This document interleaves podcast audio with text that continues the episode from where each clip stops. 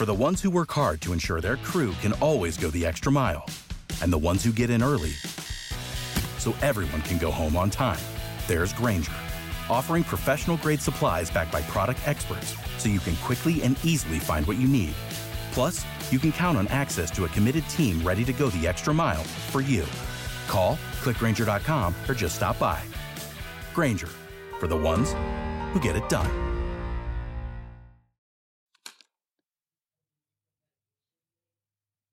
There, there they. Welcome back to the Fantasy Football Fire. This is the Pyro Podcast, show 249. Uh, we are excited to drop the uh, the goo on you and the fantasy knowledge. Uh, this show is called Make 'em Say When in Week 10. So it's an election day that we're here. And uh, and so in our election, a Stagg Party and I decided to vote uh, D Rex off the show. So he's off the show for this one. And so, as not per usual, uh, not sitting in the same room, Zen casting with each other uh, across the interwebs, I have Stagg Party with me. What's up, Stags? Not much, man. Just ready to talk some fantasy football, uh, block everything else out for a little bit, and hopefully you know, find out results later. It's about all we could do right now after doing the duty. Yeah, I, I tell you, you know, we got the I got election results going on in the background. I'm not going to be sharing any of that because this is we're not about being political here. But uh, you know, uh, I'll say that uh, this is a good escapism from all the the crap I would have to be listening to if I was actually listening to what they're saying. So, so are you that ready makes, to? Sense. Yeah, but you're going to basically start that off right away going from crap to going to crap on a Thursday night, and you get Cleveland and Baltimore. Before we get there, let's mention we do have four teams on bye this week. So the Bills, Lions, Colts, and Raiders will be on bye. And yes, you're right. We do have. Uh, I kind of like to call this game like the South Park game. Uh, you have uh, uh, the way that they have called the people in the election. You have a turd sandwich versus a giant douche. So go ahead. Why don't we start with uh, the giant douche of uh, no the turd sandwich? Let's start with the Browns. I guess they're the lesser of two evils, being 0, 0 and nine, or what are you trying to go with here?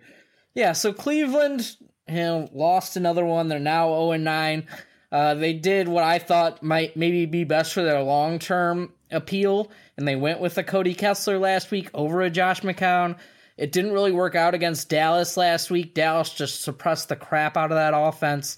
They ran only 44 plays. And overall, that was very much why I was worried about all of their players. And it really only looks like right now, Terrell Pryor is a consistent option as a fantasy player there. The rest of the guys are maybe hit or miss flex plays, and it's a lot more misses than hits. Yeah, uh, but I will say this: the encouraging thing that I would see for Corey Coleman here, you know, this was his first game coming back, and Terrell Pryor and him had the same amount of targets at seven. So where Pryor had been a real target monster before, it's obvious here that they want to have Coleman have a, a, as equal or you know potentially a larger share if he gets going. Yeah, I definitely think so. And he played 40 of the 44 snaps. So he was very, very involved in the offense. They expect to get him even more integrated this week. Uh, the Ravens can be beaten up over the top. Uh, not like last year, but they have given up a few long plays so far this year. So Corey Coleman and Terrell Pryor, I both like. Of course, Pryor should get the dominating coverage. Uh, over the top uh, of the Weddles of the world, you know, and maybe shadow coverage from Jimmy Smith who now that he's healthy has been much improved. So I'm I'm pretty excited to see how that works out. The rest of this team, the running backs against Baltimore, I want nothing to do with. But if I had to pick between the two, I'm picking the guy who can catch passes out of the backfield this week and go with the Duke Johnson over Isaiah Crowell, who's more likely to pound it up in the middle where the Ravens are strong. Yeah, let's let's just back up your your your statement there. Last week, Le'Veon Bell, who I think everyone would agree is a fantastic running back, uh, 14 carries, 32 yards. Yeah, I mean, they're a tough run defense. They're doing what those sort of old Baltimore Ravens did back then, where they just stifled the run game, make you pass, and then when they make you pass, they can get a ton of pressure from a lot of different spots. So I'm not excited if I have to play a Cody Kessler on a short week after I think he had another MRI this week. And it's it's just like every week this guy's getting dinged up. So unfortunately, you know, you might see him get pulled if you decide to go with, you know, him as a streaming option. He could just leave the game at any time, which isn't great. But hey, maybe if you're a Terrell Pryor owner, a Corey Coleman owner, a Gary Barnidge owner, you're you're hoping for something like that, and you're hoping to see more of Josh McCown for this passing game. But overall, I'm not really excited about any of the Browns in this game. Uh, the the guy I'm most apt to start would be Terrell Pryor, who's just been consistent since sort of week four here. Well, the guy that I'm paying attention to is Corey Coleman. I, I just want to see what happens here. We we did have uh, uh you know Baltimore uh, did allow Eli Rogers to go for 100 yards against them last week, so. Um, if he becomes the second option that they choose to defend, then he might be able to have some success. But let's talk about uh, let's talk about Baltimore. Let's talk, man. I don't even want to talk about Baltimore. So, so let's, let's, just cover. You know, there's not much that you really want to start on Baltimore, right? Now, no. Let me let me let me kind of tackle this for for a you know quick thing. It's like you got Steve Smith and Mike Wallace are basically the two only real startable options on this team. Um, you're not getting the consistent production out of them though, so it's hit or miss there. But those are the two best options. Terrence West was the guy that everyone was liking before, but if you look at the, his production over the last couple weeks, it's been turning everything sour. And last week was even more pathetic at 21 uh, yards on 15 carries. And then you have Kenneth Dixon. He didn't do much better, but they're going to start getting Dixon a lot more touches, and that's really going to eat into Terrence West. Yeah, and Kenneth Dixon's snaps continue to sort of increase lately. But I guess the real sneaky play here, and I don't know how sneaky it is, is a Dennis Pitta against Cleveland. Uh, Cleveland's one of the worst teams against opposing tight ends, so you got that aspect going for you. It seems like anybody who plays Cleveland as of late uh, can get passes going to the tight end position. So I, I really like a Dennis Pitta as a low end tight end one, and maybe this is the game where he could finally find the end zone this season because it's really all his game has consistently lacked because he's getting plenty of targets, getting plenty of receptions, uh, just get, getting the ball thrown his way. He's picking up the yards, but unfortunately, it just hasn't found its way into the end zone as of yet. Crockett Gillmore missed that last game. We'll see if he's able to come back on a short week, but maybe they take it easy because it is, you know, little brother to the Browns. Um, other than okay, that, I think we're done with Joe, that game. Would you agree? I, I mean, Joe Flacco is actually one of the better streaming options this weekend. Unfortunately, if you look at the slate of games, quarterbacks aren't really in great places, and there's no like standout streaming option. There's nobody really playing at home with the super high team total, uh, you know, and all the indicators you look for for streaming the position. But if you expect there to be one, maybe it's Flacco. He's really the only guy at home, like locked into sort of what looks like a great matchup. All right, I think we uh, covered that game. So why don't we move to the first of the afternoon, early afternoon games on Sunday? We have the Houston Texans heading to Jacksonville, hoping for a Lamar Miller party. Should we, uh, Lamar Miller owners, uh, get ready for a fiesta down in uh, the Panhandle? The thing is, I, I don't know if they can just straight up get on the party train. Um, they have, you know, Jacksonville's a fairly middling defense. Over the last couple weeks, they've been beaten up a lot more. Uh, they sort of stuffed Charcandrick West for a majority of that game when he was, you know, completely, completely expected to sort of go off against that defense. They're just sort of playing a, a different style of defense these days. And, you know, where they were last year down in the dumps of fantasy points against, they're now more of a middling team there. And Jalen Ramsey's playing great coverage out there as sort of their shadow corner. So that could do bad things for a DeAndre Hopkins. I, I sort of expect on the road, at least they've got the benefit of a bye week. Maybe they got some things figured out there in Houston.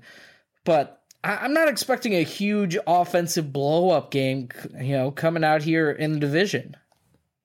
Yeah, I think I think that's a great point, and you're 100 percent right. I think like Jacksonville at the best, I think is about what like 13th um, uh, in points allowed at any position. So they're they're they're they're always sitting there sitting there in that middle road.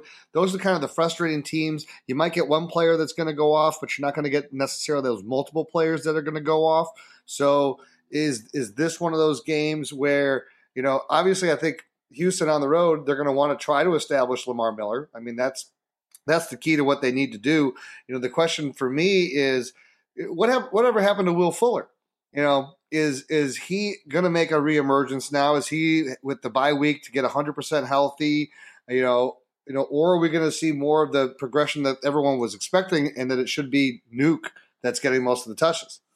Well, unfortunately, like Will Fuller hasn't came back out and returned to to prominence to where you know he's not really practicing, and he he might practice in a limited fashion towards the middle of the week. So overall, it's a little bit concerning on his prognosis coming off sort of a week off. You expected you know a lot better news as of right now, and you're just not receiving it. So I, I think Nuke's going to be very involved in the game plan. I think they're going to have to figure out other ways to get him involved, different varieties of routes to get him the ball. So I'm looking forward to seeing if anything's changed with how they try to get him the ball, because that's going to be something that that's very beneficial to him if they can figure out new things. Uh, I really like sort of CJ Fiedorowicz. Just, I think he's a lot more involved in this offense now. I think he's going to be one of those low key uh, tight end, end of tight end ones on a weekly basis to where he could get you a touchdown, but otherwise is a pretty consistent option on a weekly basis. Yeah, he actually, I, I had him again in the waiver wire piece this week. Um, even though he was on a bye week, you know, you can't forget about these guys that are on a bye week. You know, a lot of a lot of guys drop some of these players so when they should be adding them. And the thing that, that is so encouraging about Fiedorowicz is that he blocks. So when you look at the number of snaps that he's out there for, I think he's like up there around like 88% of the offensive snaps that he's on the field. So that's giving him a lot more opportunities uh, to make plays and they're starting to trust him more. So, you know, you, you are having a comfortable, you know, base level with the tight end position, which we all know now at this point is not what it was cracked up to be and the ability to score touchdowns makes him very valuable. I mean, I, am willing to start all of Fuller, Nuke, Lamar Miller, Fiedorowicz. The question is, I don't think I can start their quarterback, and that's the real problem for me. I don't trust this guy at all on a weekly basis. I don't trust him on the road, and it, it, I I can't see myself ever, even on a, a, week with four byes. I can't see myself coming out and having to start Brock Osweiler. It's just not going to happen for me. I'm going to look elsewhere. I agree. I agree. Let's flip over to Jacksonville because here's another quarterback that's uh, just about as frustrating as the one you were just talking about with Blake Bortles. Uh, I, I don't know if he's just as frustrating. He might be more frustrating because he's got talent. Uh, and he, we've seen an elite season sort of statistically out of him, and we know the weapons he have are top notch. So the real question is, who is Jacksonville now? We saw them come out last week, rush for over 200 yards, get both of their running backs involved. They both scored touchdowns. Coincidentally enough, they both fumbled. So, so it was a strange week uh, altogether for the Jacksonville Jaguars. Uh, we also saw Allen Robinson get more involved. He's been heavily targeted as of late. He's heavily targeted in the red zone. So I really like him. But Houston's defense and their corners have been playing real well this season. We'll see if they were able to, you know, put some things back together and get healthy there. But I sort of like all the Jags. This is one of those division games that could be a surprising shootout. Yeah, the, the, I like Chris Ivory over TJ Yeldon. I, I, think the stamp on it was when he made that run from like what the five yard line, and then he completely floored the uh, the, the, defensive back that tried to get into his way, and then rambled for like another thirty yards downfield. And uh, but he's not he's not a receiver, uh, so uh, the thing is, lose that, your mind there, Houdini. Yeah, yeah, yeah. No, but the, the wife just came home, and so you know now I got I got a dog with a squeaking toy, and I got uh, I got I got someone pouring ice. So uh, that's always nice. That's always nice. Yeah, uh, yeah. So, you know, so, keep it, we're, keep, we're keeping it fresh here. So anyway, um, the, the, the thing that I like, uh, so I like Ivory for his better opportunities to uh, to to to be that guy that that's going to also get the more of the the rushing red zone opportunities. Yeldon's going to be more relegated to being that um, you know the receiving back. So I just I, I like I like Ivory for the more amount of touches. The thing I'm worried about is they continually want to give the ball to Yeldon at the goal line, and they're they're out here saying, you know, we're just trying to give different looks, and it's like, well, I don't think you've actually given the look of Chris Ivory trying to be the hammer at the red zone all season, so I don't know how it could be much different from that, and, and it's just concerning overall. But yeah, I, I think I prefer Ivory slightly. I just think he has more juice. Uh, the rest of these guys, I'm very worried about all the perimeter players outside of an Allen Robinson. Julius Thomas just hasn't been getting it done. The things he's doing in the blocking game are atrocious when he's asked to do it. So I'm just overall concerned about the state of this offense, sort of outside Allen Robinson. But I'm I'm even a little bit concerned about him. Yeah, well, the, the guy that is most concerned, for, uh, I'm concerned for, is Allen Hurns. You know, he has just not been getting the targets. You look at it uh, last week; he was tied with Marcedes Lewis for targets. The guy that's been coming on, and the guy that you can you know pretty much grab in almost any league is Marquise Lee right now. So, and he's a guy who got eight targets last week. So it's it's interesting to to you know to see how he's coming along. Yeah, we've also got to remember that Allen Hurns left that game early with a concussion, so there are some concerns there. Uh, I'm just overall concerned about Allen Hurns as well, though. I don't really see him having a blow up type game anytime soon. He's now in the concussion protocol. And the concussion protocol was a surprise for me because it looked like his ankle was just rolled up on. And I, I was just surprised to see concussion as the label of that injury. Um, I'm worried about him for this week. I don't know if he can make it back. Uh, if he does, I still don't think he'd be a starter for me in pretty much any format. Uh, I'm just too worried about his usage on a weekly basis because now it's like, is it Marquise Lee or is it Allen Hurns? Uh, I'm pretty much, and the real question is Blake Bortles because now his garbage time numbers are back a little bit and he's a top 12 quarterback on the season. And it's just like, all right, Blake's getting it done. No, it's just Blake doing what he does. Blake you know, play.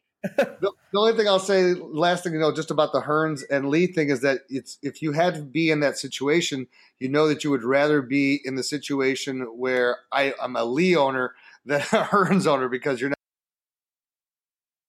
Yeah. All right. Before we hit up this next game and talk Denver, New Orleans, let's listen to this. Alrighty, Denver versus New Orleans. This is another strength versus strength matchup. We've got the dominant pass D of the Denver Broncos versus the pretty dominant uh, New Orleans Saints passing game at home in the Superdome. So all things are pointing towards which one's going to give first. A movable object, uh, you know, unstoppable force. What what's going to happen here? Houdini, what do you like? Well, I, I, think this is one of those games for the Broncos where they really need a get well game. And I think that the Saints' uh, defense is a get well defense. I mean, look, they they took care of uh, crushing the the other get well defense last week in San Francisco. But look, the 49ers put up almost 500 yards of offense against them. So if you're looking for an opportunity here where, you know, Trevor Siemian and Demaryius Thomas and Emmanuel Sanders and, and, and Devontae Booker can actually get something done, this has to be the week. So it, it, this is time for put up or shut up, especially for a guy like Devontae Booker, who a lot of people grabbed onto and, and are, were hoping to see this ascension. And his performance in Oakland was just atrocious. Yeah. In addition to that, like Emmanuel and Sanders and uh, Demaryius Thomas have like the exact same stats on the season. When you look at it, uh, like very close. Emmanuel's a little bit more targeted than Demaryius but Demaryius is scoring at a little bit higher rate. They're within 0.3 fantasy points of each other. In fact, in my Yahoo league this week, they have the exact same point per- projection of 14.7. Uh, one guy owns both of them on the same team, so that was a little interesting to stumble across. Uh, but you know these ancillary weapons. I'm not going to be on any of the third wide receivers. Even though the Saints have not given up a touchdown pass to a wide receiver one or a wide receiver two so far this season, they are funneling through the wide receiver three. I don't want to see that. Um, I, I, I don't know which one is their wide receiver three. Is it Bennie Fowler? Is it Jordan Norwood? Is it Jordan Taylor on some plays? It changes all the damn time. What it is is someone who I'm not going to play. Yeah, but there is a hole there. I just don't know what player is going to fill it.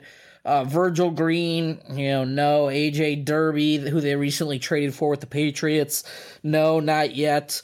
So it really comes down to those outside receiving weapons and Devontae Booker and Kapri Bibbs, because they're out here talking like Kapri Bibbs is now going to get a chance for a, a majority of the carries, a majority of the snaps. They're talking up like he could be the starter this week. But this could be another game where you know both running backs perform at a pretty pretty good level, like sort of we saw out of the Saints backfield last week. What do you think? Yeah, you know, it's one of those things that Booker, I think this will light the fire up his ass, you know, with Bibbs getting some of those touches.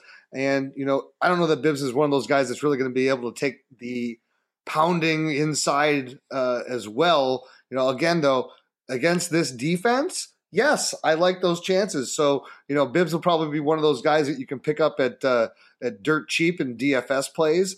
Um, whereas Booker is, is also not going to be anything that's going to be high price just because of the production that he's done. So, but again, this oh, is he this is sort of high price though.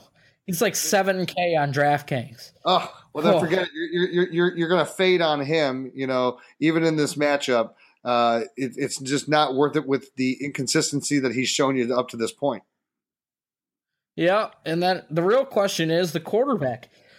You know, quarterbacks playing in the Superdome against the Saints, you know, average like 20 fantasy points a game over the last couple of years.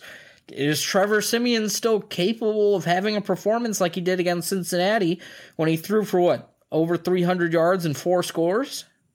I think he can if they game plan correctly for it, right? So instead of, you know, he's just had problems they take a lot of shots downfield, but they just don't complete them. With this defense and and a guy like Demaryius Thomas who's able to take some of those short screens and short slants and, and let them go, I think that's what you need to do. You know, look for the intermediate, the short to intermediate passes where guys are able to break away if they're in, in uh, man-to-man coverage and take advantage of that. I think you have enough weapons against that defense where these guys can be effective, and Siemian can can put up good numbers without having to, to actually throw the ball all over the field. Yeah, I think Siemian's an interesting streaming option, maybe a low price quarterback in DFS, but you know, if he up and fails like he did against the Raiders defense, which is arguably just worse than the Saints defense is right now, I'm going to be very, very concerned going forward. And if we see that, it could be Paxton Lynch time here real quick. Yeah, well, if things start slipping, then you know they're going to be clamoring for it. But at the same time, I don't know how much that's going to really help them. So uh, it could be one of those situations where you know without that quarterback, you see what happens to teams. It's it's such an important position. Yep, yep. Uh, agree there. Let's flip over to the team that does have a quarterback. Let's flip up to Drew Brees going against this no fly zone Denver defense where you really don't want it. It looks like Aqib Talib's already gonna be out, so that that's a little bit of a plus in his you know sort of side. And also, Derek Wolfe suffered a hairline fracture in his elbow, so it could be even easier to run against this Denver defense. What do you like from Denver, or what do you like for New Orleans against Denver? Well, I, I think that I'll still you have to say that you have to temper some expectations with Drew Brees, but Drew Brees at home, I, I definitely like what, we have going on there. I mean, look, Derek Carr did not have a good game against that defense, and he was at home. He only threw for 184 yards. you know, but and we saw how Latavius Murray just exposed them. Now you actually, I think that's probably where they're going to need to try to start. You had Mark Ingram who got off last week. You have Tim Hightower who is now fully involved into this running attack as well. Actually, was the guy who started and was getting the majority of carries uh, until Ingram busted out the big run and just started showing himself. So I think you're going to see probably a, an equal workload between the two. It'll be interesting interesting to see who Payton decides to give the starting nod to, and it's almost one of those things. I almost prefer the running back that comes in second uh, against that defense. Yeah, I, I, like both the running backs this week. I think one's going to end up being a running back two, one's going to end up being a flex play. The question is, which one do you think it is? I, still think they're going to eventually give a little bit more to Ingram, even though they, they, they like Hightower taking the pounding from Ingram. I don't know if they're trying to keep him fresher for late in the season or what their overall plan for this is. But I, I think both are going to be interesting plays this week. Uh, Hightower is going to be cheaper on DFS after that big explosion by uh, Mark Ingram. But Ingram or Hightower is a top 10 running back himself. They're both interesting plays. I like their odds against this Denver defense now, especially with Derek Wolfe out. Uh, they should be able to run the ball, and they're going to need to because I don't know what Drew Brees is going to do against this passing defense. He could be vintage Drew Brees, throwing it all over the field uh, or you know they could continue to shut him down through the pass game. I mean, the highest fantasy point score against the Denver Broncos from a quarterback this season is 21 points. That was Cam Newton in Week One, but a lot of that value came on rushing plays. Uh, other than that, they haven't allowed a guy over what 15, 16 fantasy points. So I am concerned for Drew Brees a little bit. Uh, concerned for a Michael Thomas who's really stepped up and been this team's number one wide receiver since week two. Uh, he's the guy you want to own overall, I, think. And Cooks, yeah, Cooks is going to be hit or miss, but this is usually a game he should hit. What coverage goes his way? Does he get the uh, the Bradley Roby, or does he get the uh, you know Chris Harris treatment, which is a little bit tougher? Uh, I, am a little bit concerned especially if I'm Willie Snead owner. I, I think he's the complete back. Uh, wide receiver three now that you know is going to be hit or miss on a weekly basis, but it could be very good for him going up against Denver this week without Talib. Yeah, it, it, it's going to be it's going to be like those secondary ones. It's it's this is the benefit of Drew Brees because Brees is going to be able to identify which of those receivers is open and take the advantage. But I think the one thing that we learned last week is that with Michael Thomas, he is going to like throwing his way and taking the chances because the way that that guy is able to go up and get it uh, is is something to be said. So you know, uh, I agree with you that Cooks. This is a game that Cooks should be able to do some damage. Uh, I, I, look for that, but I, I agree. It, for me, it's Michael Thomas and Willie Snead is uh, two hit or miss right now. Um, you know, he's one of those guys that if I could if I could trade him before a trade deadline in my league, I'd look to to, to move him if I could. Yeah, it all depends on what you're getting back. Finally, Coby Fleener, you know, had another subpar game. They look to be running out with these three wide receivers on a regular basis. They like the blocking of John Kuhn more than they like the blocking of a Coby Fleener. So they're running a lot of these three wide sets with two running backs it'll be interesting to see if Fleener gets involved more against a Denver defense, which has been susceptible uh, to opposing tight ends over the last two years. Uh, this could be a game where they need to use his sort of verticality out of the position to attack this Denver defense. But he's he's a dart throw. Sometimes he's going to be on, he's going to have his games, and sometimes he's going to be completely off. Now, if I think this is going to be a better game for him, there's no real evidence other than this is how some teams have attacked Denver in the past. Yep. Uh, you got anything else to say on that one? No, sir. All right, so let's go to the next game. We have the Los Angeles Rams at the New York Jets. And uh, go ahead, Stags. Do I have to? No, like, I don't want. I don't I, want. I, let, I let prefer me, not to let me let me breeze through it then here. So this is a situation where you have the Rams are, are, just an ugly team to watch. It's it's pretty pathetic. Um, Todd Gurley is in the worst situation. Teams are stacking the box against him. The Jets traditionally this season have been very strong against the run. Uh, although I think what was we learned last week was that there's a case to be made that Jay Ajayi uh, is a lot better than everybody was giving him credit for at the beginning of the season, uh, as he busted out for 111 yards against them on 24 carries. Gurley's going to get that heavy workload, but there's just no reason to respect anything that the Rams have in their passing game. Uh, I think the only guy of me that's of real interest on the Rams is Lance Kendricks. You know, here's a guy uh, that is, is, really started to get more involved in the offense. It was uh, three weeks ago. I think it was eight targets. Then two weeks ago it was nine, and he had 12 targets last week. So here's a guy that's getting about an average of 10 targets a week and probably getting some of the better matchups out there. You know, Kenny Britt, you know, will get his his his looks and his passes. I like him better than Brian Quick. Uh, the problem is you're just not getting the touchdowns. So at least with the tight end position, I'd rather get the heavy targets and the chance for the yardage uh, than taking my chances on Britt into the occasional touchdown once every six weeks. Yeah, I mean, I pretty much agree with you. I I like the receivers uh, this week against the Jets. I just don't know exactly which one it's going to be. Is this a game where Brian Quick's able to get open deep? Uh, we thought there might be a chance for a guy like Kenny Stills or DeVante Parker to get open deep against this team last week. It didn't happen.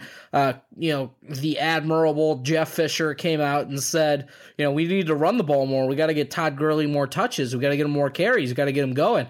And it's like, oh, well, you're the head coach. Don't you like set the philosophy? Like, can't you just tell them to run more? Like that that that makes a lot of sense to me. But who, who knows? They're they're going to be eight and eight, seven and nine, and I don't have anything. There's nothing I can you or I can do to say about it to change that. The rest of the weapons, Tavon Austin, gadget player. Could there be a play where he gets open on special teams or takes one to the house on, on a random screenplay? Absolutely. Could he, you know, catch five of 11 targets for 11 yards. Absolutely. Like there's just the spectrum of Tavon Austin is one of the ugliest in football. And the only thing that really, when he made his big fantasy point scores last year, it was a lot of it came from a couple games where it was, two uh, kick returns for touchdowns. And so, as long as you got those special teams points, those were just added bonuses. He never is going to dominate you uh, from a yardage standpoint, and it's it is it's it's it's just really blah. Yep. Let's talk about the Jets, another blat team. Uh, Ryan Fitzpatrick had an MRI on his knee. It looks like he has a sprained MCL, but he completely expects to be back out there as the starter for the Jets this season. And Todd Bowles is even coming out saying, you know, Ryan Fitzpatrick gives us the best chance to win. And that's a bit of a head scratcher with his play this season because it's been flat out atrocious. Uh, Los Angeles got a lot healthier on their defensive line last week after the bye. We saw that against Carolina. They weren't able to get much going on the ground. We'll see if that is a trend that holds up against the Jets, who have, you know, done a very good job running the ball over the last few weeks, despite their inefficiencies in the pass game. Uh, so I expect Matt Forte to, you know, get a heavy workload, but this could also be a game where Bilal Powell out of the backfield is heavily targeted in the five to seven range, and then gets his five or so touches, making him an, a semi interesting flex play. I just don't bet for it. The rest of these guys, Brandon Marshall, uh, I think he's more of a wide receiver two than he is that locked in, solid, you know, stud wide receiver one for you that he was last year. Uh, you know, there's nothing to speak of at the tight end position. Receive the rest of the receivers, Quincy Enunwa sort of disappeared last week after having a pretty big game uh, out there in week eight or week nine. So, I, or week eight, yeah. So I'm expecting, you know, maybe him to try to get back on there because J- Jalen Marshall, you know, scored a late touchdown. Uh, you know, Robbie Anderson was used as their sort of deep shot play guy. So we'll see how this offense sort of develops uh, in the next couple weeks, but there's not very many reliable fantasy starters on this team right now. No, and, and the thing is, is that I look at the Jets and they lost, you know, they lose heartbreaking games. It comes down toward the end. And now they're sitting at three and six. Now they're sitting in a situation where, you know, basically one more loss and they're out of the playoffs. So, you know, for a team that finished, what was it, 10 and 6 and didn't make the playoffs last year, this is a, a real dangerous situation for them. And I think what's real dangerous in terms of uh, it becomes great if if, if the teams that are playing them going forward in fantasy because I have a feeling that with all the veterans on this team, it's going to be one of those where people are just playing through the string. You know, you're not really going to be seeing a lot of that huge development. So I mean, I think we've seen that on the defensive side of the ball where guys like Sheldon Richardson and Muhammad Wilkerson are out there completely, you know, skipping meetings, skipping their birthday cake parties, skipping sort of everything that's involved. Uh, and you know, they were pretty much benched for the first quarter of that game, and the defense actually played better against JHI uh, than they did later in the game. They had a lot of negative plays in the first quarter with, you know, Leonard Williams out there playing his ass off. Uh, and the rest of these guys sort of relegated to the bench role. So it's going to be interesting to see how they treat those two guys going forward because they they're not getting a very good rap in the media right now. Yeah, the other thing that I just worry about when we go back to the Jets offense is this is one of those weird games, okay, where you have a team from the the uh, West Coast coming all the way to the East Coast, having to play in an early game. So you know, if you're actually looking at this as like a 10 o'clock in the morning game for the for the for the Rams, but the Rams to me just seem like that odd team. I just get that weird feeling of this one that their defense is going to show up this week. Um, so again, I'm just I don't feel super solid about most of the Jets players. I agree with you that that Marshall is now downgraded to like that wide receiver too. Um, Enunwa is a flex if play. Uh, so I, I, I, agree. Forte is a guy that I still think he's he's getting the workload. And against the, the thing that is uh, good in this matchup for Forte is that the Rams offense is anemic. So you're not going to have to worry about this game getting blown out where they're going to have to abandon a run game. You'll be able to stay with the run game the entire time. Yeah, uh, I definitely agree there. Let's uh, take a break for a second here. Listen to that, and then uh, we'll talk Kansas City versus Carolina. Kansas City, the Chiefs, coming off a game. Actually, let's talk about the Falcons at the oh. Eagles. Falcons. The I I skipped one. This is actually a good game that I want to talk about. So my bad there, boys. Uh, yeah, you skipped Atlanta. it to go to the Chiefs and the Panthers. I mean, come on. The, the thing is, I'm doing the time recording right, so I had already written in that we had switched over. So I was looking at the one with no time. That's on me.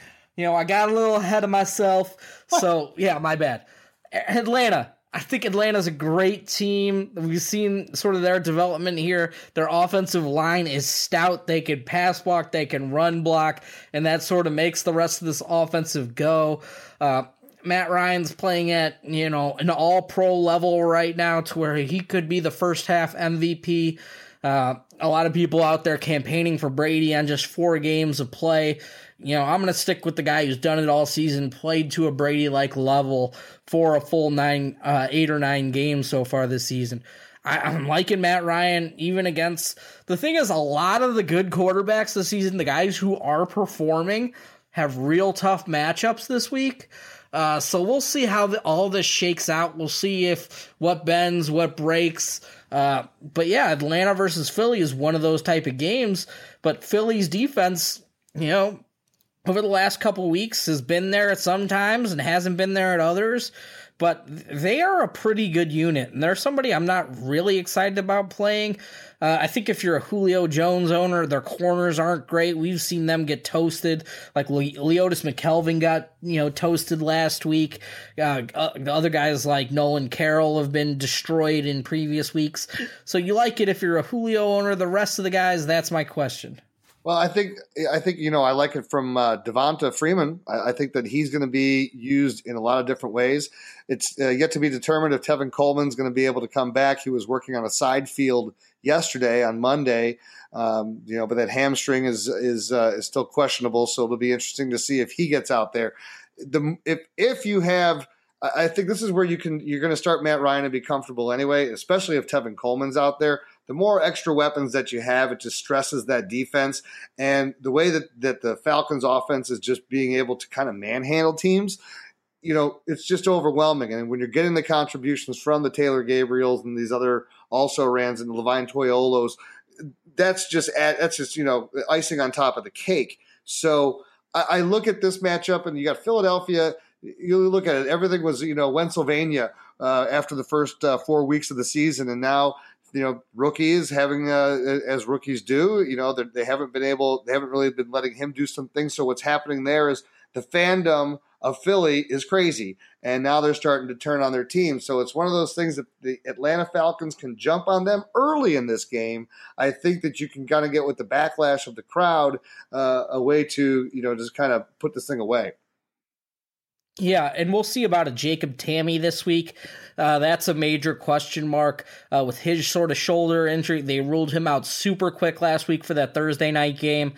Uh, we'll see if he's able to get back, but if not, Austin Hooper, you know, he'll be locked in for, you know, a big role in the passing game. The thing is, Philadelphia is very good against opposing tight ends. Their linebackers are very good in coverage. So Hooper's not a guy I'm going to be looking to stream like I was last week against Tampa Bay. Um, other than that, I'm not really on a Mohamed Sanu this week. I'd prefer just I, I, think they'll just funnel their passing game through, you know, Devonta Freeman, Julio Jones. We'll see if Tevin Coleman's able to get back out there, and that'll make the major difference for them. Uh, but overall, I think you know your studs in this game. You start all the studs, all the ancillary players. You could just let them fall back by the wayside. Uh, what else you got? The only thing I was going to say, the Falcons are basically this year's a, a, true power in numbers team, right? I mean, you have you have power at the quarterback, at the running back, and at the wide receiver position. Tight end, you're not getting a ton of you know a ton of production, but you get some decent production. But if you kind of count between Hooper and and Tamme, you know, enough to get it done. So they're a team that I, I, I like almost every week. And the thing that you got to love about their offense is that their defense sucks. So that means that they always have to keep putting up points. Yep, and I, I think that's something they could even have to do against this Philadelphia offense, which could be a little bit underrated this week against sort of a bad defense in Atlanta. So I sort of like a Carson Wentz uh, a little bit as a streaming option at home where he seemed to perform better. You know, Jordan Matthews over the last couple weeks has been getting the job done. He should have scored a touchdown there. Uh, he was stopped one inch short, and then later in the game, you know, Wentz missed him. If you're going to blame Jordan Matthews turning the way on that route, uh, you're wrong. Like he, he shouldn't have been turned uh, over the opposite shoulder. Wentz needed to hit him on that inside shoulder, and it's a touchdown. And then that game looks completely, completely different. Um, other than that, Darren Sproles, you know, played 80% of the snaps in the last two weeks that is the first time in his career that he's played two games with 80 plus snaps uh, ever. So, you know, if they're going to continue to, you know, ride the veteran like this, only give guys like uh, Ryan Mathews five, five to eight snaps, you know, you got to start him because you know he's an option in that passing game as well. Yeah, the thing is that Ryan Mathews still scores a touchdown. So, All he does is score touchdowns. Yeah. He's going to have like 10 carries on the season with eight touchdowns. I mean, it's not going to be that dramatic, but I mean, it, has been bad lit recently. Uh, but yeah, he's their preferred option towards the goal line. Uh, on most plays, but then also they've been mixing in Kenjon Barner down there. They've been mixing in Wendell Smallwood. So even this touchdown role you think he might have as a vulture, you know, it's just not coming to fruition uh, uh, often enough for you to consider starting the guy. So I think he's a guy who's droppable right now. Even though yep. you look at his score and it's pretty good on a per game basis because of those touchdowns, I don't believe in Ryan Mathews going forward I guess the real question after Darren Sproles, who I think is a good starter as like a RB two flex this week, after Carson Wentz, who's interesting streaming option, and Jordan Matthews, who's a wide receiver three, can Zach Ertz sort of continue that momentum that he showed in that game where he was heavily targeted, heavily involved, and you know was very productive. Yeah, eight targets, eight receptions, ninety seven yards, and it's about time. You know, this is the guy. This is the the, what we've been waiting for all season from him. Uh, you know, to come in, especially when you look at the the dearth of talent that they have at the wide receiver position. You know, someone else has to make up that ground. You know, Dorial Green Beckham has, has been an absolute non-factor for the Eagles. Um, you know, Nelson Agholor is nothing that's going to do anything that's going to really make you you excited about anything. And then you just have these other guys, you know, a, a Bryce Treggs and a Trey Burton. These are just flashes in the pan that they're trying out because Huff is gone. Yeah, um, Bryce Treggs is a guy who made some big plays down the field for pretty much the first time in weeks for Carson Wentz. That was exciting. Nelson Agholor showed some juice, uh, snagging balls out of the air, running after the catch. He he showed some flashes in that game for the first time in what seems like his whole career. But Dorial Green Beckham is a guy uh, oh my God, did they throw him more fades in that game that he looked disinterested in than anybody you've ever seen? Unbelievable. Unbelievable. And also with Nelson Agholor though, fumble. Yeah, yeah, yeah. What are you going to do? Yeah. Uh, but yeah, that's all I got on that game. Let's go to the. Car- the you got one more? Yeah, well, before we get to the Carolina uh, and uh, Chiefs game, uh, let me just kind of uh, do a little something here for you. So we we already know you love playing fantasy, so, and we know that you love playing, and we know that you'll love playing fantasy on Draft. Draft is a simple daily fantasy app where you can do snake drafts just like the ones you do at the beginning of your season long league. You can do drafts whenever you want. They, uh, they last for just one day and they take only only minutes to complete. On Draft, you can play for free or better yet, play for money. And get this, your chances of winning on Draft are over 200% better than your chances of winning on DraftKings or FanDuel. Uh, we've been doing drafts all week and uh, you know it's it's been a lot of fun. You know, getting a chance to you know you can do it without anywhere from two to ten players, and you can kind of do snake drafts. And we've been having a lot of fun with it. So why don't you just join us when you download Draft? Be sure to enter the pro, uh, promo code PYRO uh, to download. Just search Draft. That's D R A F T, all caps, in the App Store, and it will come up. Or go to PlayDraft com. Remember to enter the promo code PYRO when you download so you get your 100% deposit bonus and make sure that you download Draft now. See you there. Yeah, we've been playing a lot of draft. You know, I had the number one overall pick this week. Uh, I had to take David Johnson against San Francisco. We'll talk about him a lot a lot more a little bit later, but he is a guy absolutely who should dominate this week. If he doesn't, I will be completely surprised and I will lose all my money playing draft. But if I'm going to time all my money to one guy's ship, it is David Johnson against the San Francisco 49ers. Locked and loaded. KC Carolina. Uh, this is a game where you know we've seen Carolina's defense sort of improve recently. Uh, we've seen the Kansas City offense, you know, take a step back under Nick Foles last week. We've seen their defense, you know, take a couple steps back, you know, from time to time. But they are expected to get Justin Houston back this week, their premier pass rusher. That could be a big boon for them. Let's first hit up these offenses. Let's start with Spencer Ware, who's been like the key cog to this since uh, this Chiefs offense. Uh, he is a guy who is very, very effective. He should be able to be very effective against Carolina should he pass the concussion protocol. So far, still deep in that apparently, to where you know things are up in the up in the air right now. It could be Charcandrick West. Uh, again this week. But right now, I'm counting on Spencer Ware coming back. I think he'll be back out there, fired up, ready to play after missing last week. Charcandrick West did not get the job done you know, Knile Davis is back with Kansas City right now. He'll probably serve as the third back like he did early in the season, uh, with Bishop Sankey probably being an inactive. The rest of the players, Jeremy Maclin, he's also, you know, sort of injured. Groin, groin. injury. Groin. We'll see if he's ever, you know, back 100%. I've got a question for you. I'm a Jeremy Maclin owner. Is Jeremy Maclin now droppable? You know, I, I, think it's interesting because what also may end up happening with uh, the Kansas City Chiefs is that Nick Foles, I think, has a good chance to win the the role, even when uh, Alex Smith is able to come back. And he was awful, man. He was so bad in that game. He, he, was, but you know, he didn't throw an interception. You know, look, look at That's the bar. what we're judging quarterbacks on now, the Alex Smith scale. I'm judging him against Alex Smith. I mean, this is the low bar versus the lower bar. So you know, but the, the difference is, is that Alex Smith will will tuck the ball and run with it a lot more uh, than than Nick Foles will. So from that standpoint, I would rather, if I'm a Jeremy Maclin owner, if he's there, then at least I know that they'll try to throw the ball more. As as far as do I want to have Jeremy Maclin? No, I mean I the, the running backs are always the guys that you want to own them and and Kelce who will throw his uh, his towel and his his gloves and anything at a referee. You know those are the those are the guys that you want, and then nobody else. I get rid of Maclin. Yeah, I mean, I think he's you know on the border of droppable. Uh, we'll see what comes out about his sort of groin injury, whether he's going to be missing a few weeks.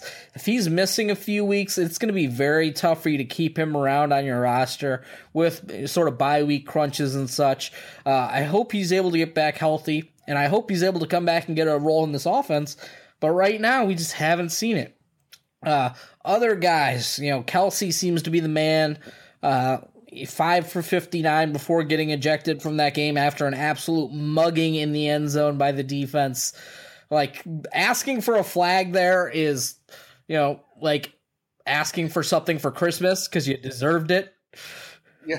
The one thing is, uh, this was the start of just what a horrible week for the officials. This was an absolute disgrace, highlighted by the roughing the kicker on Monday night that and then having to to take the time out and then force him back the yards everything about the way that the officiating has been so far this season just kind of adds to to some of the misery and and you know phantom calls here other ones that you know if, if, you know you're wrong check with the other officials and make sure that you get the calls right you know? I, I don't i don't this this posturing back and forth it's uh it's it's it's league wide. You, are hearing players complain about the officials more so than I have uh, in about 15 years. Yeah, it, it hasn't been great. Uh, the other weapons on Kansas City are going to be hit or miss. We've seen sort of Chris Conley take a backseat to Tyreek the free hill, who's just showing, you know, incredible long speed, but also showing that sort of DeAnthony Thomas role from a couple years ago, the Dexter McCluster role where they like that little hybrid running back wide receiver to come in and get some carries out of the backfield, to take end arounds, to run the jet sweep, to run all sort of those gimmick plays in Andy Reid's offense. So that's something, you know, that's going to be interesting to see how it unfolds going forward. His ability in the run game or uh, return game is what makes him special, though. So don't expect him to take over a full load in the offense. Expect maybe more of a Tyler Lockett deep shot role. But this is a team that's just not going to air it out enough for you to be, you know, gushing over this guy on a weekly basis. And he's more of just a dart throw. And if you're forced to start him, you know, you've got to prepare for the possibilities of zeros, of goose eggs.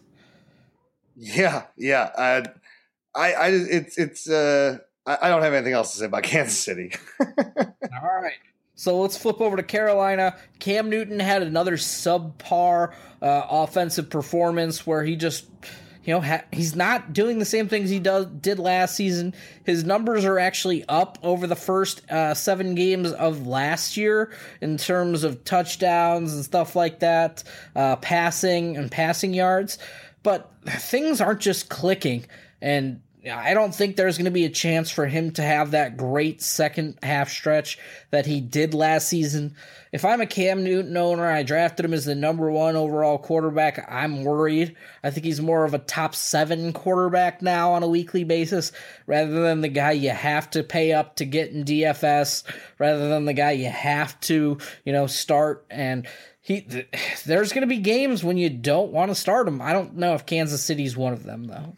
Yeah, you know, and the thing though about Cam is I think it starts to get better though uh, for him going forward because the defense is starting to play better. I, I think that was a big problem early. You know, not being able to get the ball back into his hands. I think the defense has started to shore themselves up, and so that that should help turn things over for the offense. But at the same time, what you were getting from Cam on the ground, you're just not going to get him exposing himself to as much of that damage. And, you know, in that game last week, the guy that was probably the most impressive to me with not very impressive numbers was Jonathan Stewart. Um, he only had 50, 42 yards on 15 carries, but my God, every time he carried the ball, it was getting hit within either at the line of scrimmage or within one yard or in the backfield and just grinding out yards, uh, you know, throughout that game. So, you know, I, you'd like the fact that he is the primary running back, so he's not getting any any competition really from a Fozzie Whitaker or a Mike Tolbert or anybody else there. Yeah, I mean, I think Jonathan Stewart's a guy you got to start against Kansas City. He's more of a running back, too. We know he's not going to be super involved in the pass game, but there's a chance for a catch or two uh, on a weekly basis. Other guys, Kelvin Benjamin, you know, I think he's a starter against Kansas City. Uh, basically, Marcus Peters is a guy who likes to gamble, and we don't even know if he's gonna, you know, follow uh, Kelvin Benjamin around. I would doubt it. I think they're comfortable enough with, you know, just their scheme. Uh, Greg Olsen, you know, he's a starter on an every week basis, but Kansas City is one of the tougher, you know, defenses in defending opposing tight ends. So in DFS, he's a guy I'm not going to be on uh, at all. Uh, and he's the guy I've been pretty good at projecting so far this season when he's going to have his down games and when he's going to have his up games. So this could be just m- more of a five for 50 type of game where he's held out of the end zone. But I, I think in regular leagues, you got to start him just because of that upside he has on a weekly basis. And his downside is greater than what some of these other tight ends are putting up on a weekly basis. It's ridiculous. Oh Oh, it's ridiculous. His downside is it would be a, top waiver wire ad. Uh, yeah. Yeah. The rest of the guys, you know, you're not really on Ted Ginn. You're not on Devin Funchess, uh, who actually made, you know, a couple plays there. You're not on Philly Brown, who sort of had a couple flash plays. All these guys are are rotating pieces in the offense. And after Kelvin Benjamin and Greg Olsen get theirs, they the rest of the targets will be divvied out amongst those guys. Yeah, and the problem is that at least with last year with Ted Ginn, you were getting some of those deep uh, downfield plays and and some of those other big big bumps. You're not getting that, and Devin Funchess just really hasn't done enough uh, with his size and ability to to really take advantage of it. So. Um, I think that we are good and covered here on the, the Chiefs and the Panthers. But before we get to the Bears uh, at the Buccaneers, let's go ahead and keep the lights on and pay the bills. Why don't you guys go ahead and listen to this? All right, so we're back, and our Bears uh, seem to be back, uh, playing better football as of late and get a chance at an old division rival from uh, back when it was the old. Uh, uh, what were we? The Central at that point in time. Why Tampa Bay was in the NFC Central, I, I still have no idea. But uh, the Bears go down to sunny Tampa Bay. Yeah, I wish I was going down to sunny Tampa Bay. Uh, but the Bears are finally getting healthy. We, are seeing a guy like Marquess uh, Wilson uh, potentially coming off the pup list here soon. Back in practice, we're seeing Eddie Goldman come back from his sort of high ankle sprain. We're seeing a lot of their defensive pieces sort of getting put back together. So we'll see if this defense is able to improve. And they've been a slightly improved unit over the last couple weeks. They look well coached on that side of the ball. So I- am excited to see what their defense can do against Tampa Bay. Uh, on the offensive side of the ball, Jay Cutler, I like him as a streaming option. Uh, what do you think? Yeah, it's amazing, right? You know, everybody here in Chicago, we've been calling for Jay Cutler's head. Uh, need to get rid of him. Need to have somebody else in there. Oh, Brian Hoyer's better. Look at all the 300 yard games. And then we saw, you know, Brian Hoyer not looking as good though. And then we saw uh, what looked like with Matt Barkley. And then you have Cutler comes back in, and yeah, you know, a couple of miscommunications early on, but for the most part, wow, professional quarterback was making good decisions with the ball. And when you talk about a matchup where you can exploit, and maybe you want to take a shot with the DFS, I don't know what, what his price tag is, but I'm sure it's not going to be that high against this Buccaneer defense that has trouble stopping anybody. You know, look at look at uh, the at the the game that the the the Falcons put up on them on last Thursday night. Now, granted, it's the Falcons, but it's just been more of the same for them all year long, and they, they are struggling uh, with injuries. Uh, I think the Bears have a good opportunity for Jay, and and and I look for Jordan Howard to be the hammer. Um, you know, yeah, go ahead on him. Yeah, I mean, if they go away from Jordan Howard again this season, I will lose my goddamn mind. Like he is the bright spot of this entire offense right now, uh, especially when a guy like Alshon Jeffery's on a franchise tag and might not be back next year. You gotta feed Jordan Howard. You gotta see what you've got out of that run game and him. Uh, you know, going forward, you've got to see if he can be the centerpiece of your offense, and then how else you could build around him. The good thing about Jordan Howard this week is, yeah, Tampa Bay is a little bit tougher against the run than they are against the pass. But the thing is, you're getting Josh Sitton back. You're getting Kyle Long back as, as your guards. So you know what they're what they should be able to do. Uh, sh- it should be improved on the ground game over a game when they missed both their starting guards against Minnesota, and he was still able to go off. Yeah, and that's the other thing that's so impressive about Jordan Howard is he gets lots and lots of yards after first contact. So you know, when you add in Sitton and Long coming back in to stabilize the the middle of that line, and he likes to run up the middle, and he's also shown a pretty good burst for a big guy. You know, how many? He's had a couple of big thirty yard plus runs already on the season. So I, I, I really do. I like Jordan Howard a lot in this game, but I really think that this is where Alshon Jeffery uh, is going to have to make his claim for I want to be uh, paid uh, uh, very, very highly. It's a great incentive, I think, for him too to be able to watch one of the best young wide receivers in the game on the other side of the field, and Mike Evans.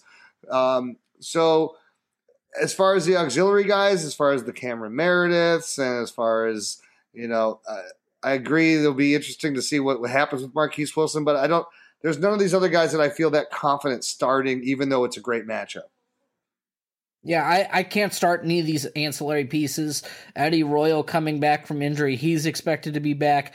Wilson, how often is he involved on the outside? Maybe over a Cam Meredith who's been playing a ton of snaps. How does that affect him going forward? It could just be bad news for Cam Meredith going forward. And I bet he's been dropped in a lot of leagues after sort of his hot stretch. Uh, the, the really only other weapon I'm starting outside of Howard and Alshon is, is Zach Miller.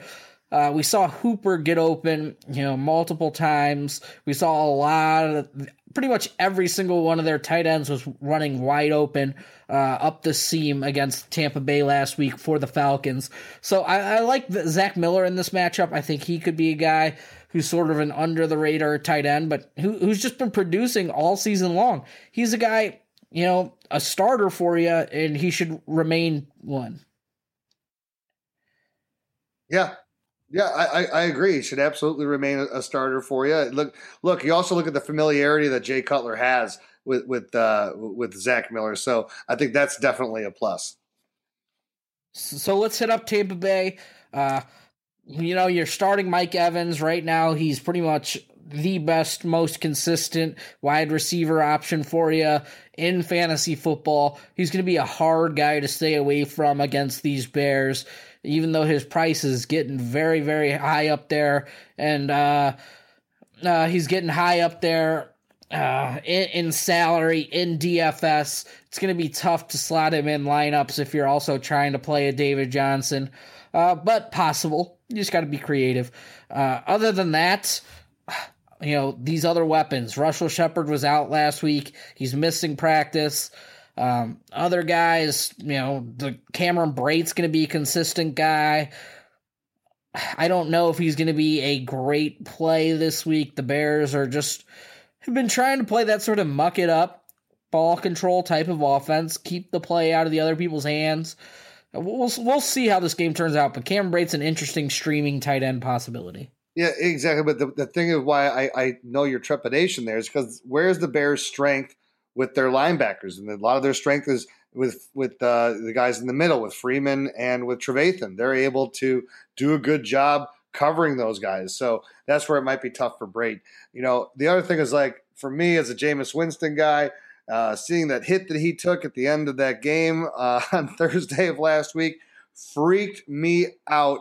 Uh, but the good news is he said he was fine. He was uh, back practicing without a brace on, so everything seems to be full go for him. So that was that's a sigh of relief. And you know, you still got to think that this is a good opportunity for him to score some points. I mean, you look at the Bears defense. You know, uh, you go back to yeah, they beat Minnesota, but wow, could Minnesota have done some damage if they actually could have hit some of those deep passes where receivers were five yards beyond three Bear defenders in the, in the defensive backfield. Yeah, uh, the rest of the players, I mean, it comes down to the backfield. Is it going to be more of Peyton Barber? Is it going to be, you know, Mike James, who's a starter for Doug Martin there for a little bit? Is it going to be a little bit of both, which is probably what I'm what I'm thinking it's going to be. I think Peyton Barber draws the start again.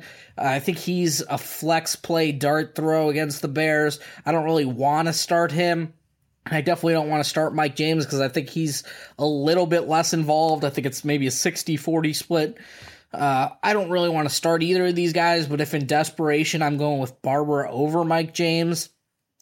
You know, the question is they're saying Jacquizz Rogers is a long shot to play this week, still in a walking boot. Pretty much no news on Doug Martin not back at practice, however. So Doug Martin could be out this week and potentially a couple more weeks, and that and that's a little bit, you know, disconcerting uh, for for fantasy owners there who are buying and expecting him to come back for a playoff stretch where they get the Saints twice because he he's going to need a game or two to get right to get yep. back in the flow of the offense, get his conditioning back up. And that, you know, for a fat guy like Doug Martin, uh, yeah, I said he's fat. fat little muscle hamster. I don't care. Have you seen him play this season? He's been slow. I get to say what I want.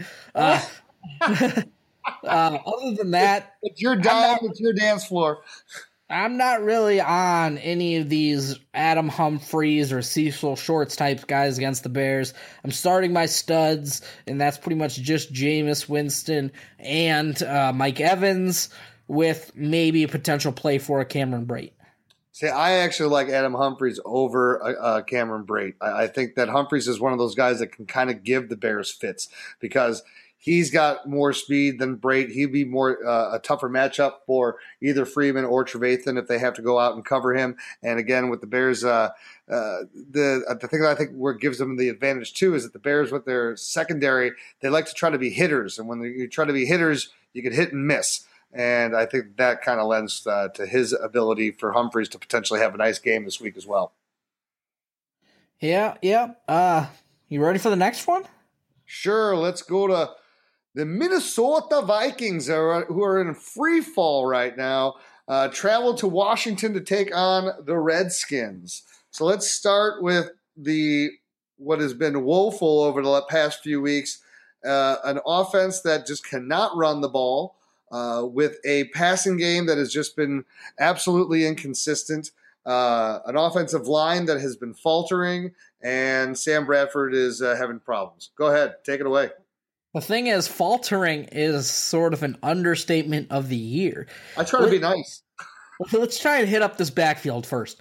They turned it in a little bit last week into a three headed monster. Ronnie Hillman got a lot more run than previous games. Uh, Matt Asiata was also involved. Jerick McKinnon coming back from that ankle injury. They took it a little easy on him, only gave him limited carries, limited snaps. Uh, that three headed monster is a non playable monster. I mean, I guess you could make a speculative ad on Ronnie Hillman just in case something should change to where it's it's just an injury to McKinnon to where they might hold him back uh, for a couple more weeks, let him get absolutely right, and then maybe Hillman could have a bigger flow in this offense. But they're averaging like 70 yards rushing a game. I want nothing to do with it. But we did see Pat Shurmur make some changes to this offense.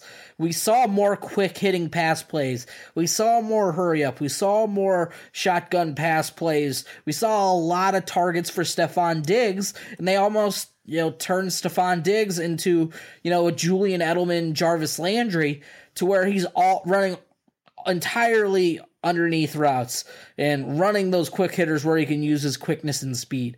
And it, it was good if you're in a PPR league, but if you're in a standard league, this is a guy with speed, uh, who could take the top off of defense and provide some of those big plays. We need to really see if this is a trend that continues or if it's something that was just a one week wonder where they thought they needed to get the ball out that quick to a Stefon Diggs. I think it's part and parcel to the fact that they just don't have the stability in the running game. So they've had to kind of use these short, quick little passes to Stefon Diggs to kind of supplement the fact that they don't have the ability to gain four yards on the ground. Um, that's that's the concerning part because again, and if you don't have that consistency with the running game, then you're not able to actually get those big over the top plays where you're going to get them to buy in on any type of a of a of a double move. It has to be a double move because they're not going to bite on a play action because they just they just don't care about your running attack. Yeah, I mean, I don't respect that rushing attack. Uh, I, the only other guy outside of Stefon Diggs I'm looking to start is Kyle Rudolph. He's been consistent, getting targeted in the red zone. Uh, unfortunately only caught one pass last week, but just his upside at the position with those red zone targets and the fact that we've seen so many targets flow his way throughout the season makes him sort of a back end tight end one, but he's got a little bit more bust potential on a weekly basis than some of these other, you know, guys like a Zach Miller. Like, who's more likely to put up a one catch five performance, Zach Miller, Kyle Rudolph? Uh, honestly, it's Kyle Rudolph.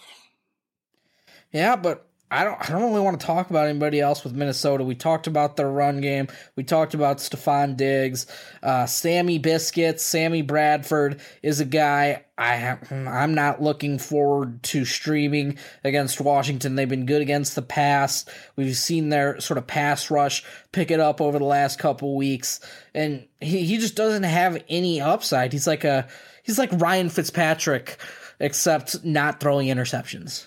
Yeah, and I don't like it where you're going on the road. You're you're basically on a team right now that just seems to have lost whatever mojo they had. So no, I'm not buying into a team that's that's on that downward trend right now. So let's let's go ahead and flip the script and let's talk about the Redskins, uh, who seem to be getting their stuff together. Yeah, the Redskins looked good a couple weeks ago. They got their bye, and it looks like they've settled that Rob Kelley needs to be the guy uh, as their starting running back, you know, right now, unfortunately. We'll see if that continues over the long haul or if it's something that maybe they go Matt Jones and Rob Kelley splitting the early down work. Is this something that's consistent over the course of the rest of the season? Or does it fluctuate on a weekly basis? But for this week, it looks like Rob Kelley's the guy you got to rank higher. He looks like he's going to get the start and maybe be in line for 15 or so carries with Chris Thompson doing some, you know, of the third down work, all of the third down work, and some of the change of pace duties as a rusher. Uh, he's a guy that needs to be owned in PPR leagues because he's consistent out of the backfield. Matt Jones, I think he's entered the realm of droppable. Uh, but he's also a guy who should should something happen to Rob Kelley, we know he's going to be in for a big workload as long as he holds onto the ball. Uh, the rest of these guys, I'm sort of very concerned about this matchup for a DeSean Jackson. If he gets roads closed, it's not going to be good for him. He should get manhandled, but maybe they give him Terrence Newman, put uh, Xavier Rhodes on a Pierre Garcon, just because of the size, body type, uh, type of players that they are. Terrence Newman, even at his advanced age, is more of that speed corner who can keep up with a DeSean Jackson. Jamison Crowder's the real guy, you know, going up against, you know, potential slot coverage, linebackers. He's the the receiver I like most, uh, besides Jordan Reed. But I don't want any of these. I don't really. I don't. I, I limit the upside against Minnesota because I think Minnesota with no left tackle, with Terrence Williams now suspended for four games, and, and we'll see how that you know, the stability at the offensive line. We could see if that remains after sort of a four game suspension for Trent Williams, there, you know, sort of star left tackle. Yeah, I, I, I agree with you. I look at the the entire offense there. Again, with the way that Minnesota's been playing, I still I, I'm I'm cautiously optimistic with a, a Kirk Cousins. Uh, the guys that I really like, I do like Jamison Crowder and I do like Jordan Reed. You know, when you're talking about guys like a, a make Chad Greenway have to get out in coverage. Chad Greenway was a great linebacker, is a great linebacker, but he's older. He just doesn't have the speed anymore. You know, he's at the end of his career. You got to take advantage of that. Um, outside of Rhodes and Harrison Smith, you know, they have guys that can get beat out there. So that's where I think that you can take the advantage. So I agree with you. Um, that just running back situation, I'm just, I'm really just not a fan of what they got going on there with, uh, for Matt Jones. That, that guy, uh, I was never a big fan and I'm just becoming less and less of a fan or, or more and more of a hater. How about that? Yeah. Yeah. I mean, I, it's hard not to be right now with all the news coming out towards him. But yeah, Jordan Reed's going to be a very solid play as he always is. Just Minnesota can defend the tight end. Uh, they've shown glimpses of great defense for the tight end position. So we'll see if they are able to lock down a Jordan Reed. I'm not putting my money on Minnesota stopping that guy. Uh, Kirk Cousins, you know, I still like Minnesota's defense. I just don't know if they're as dominant as they have been early in the season or as bad as they looked against the Chicago Bears.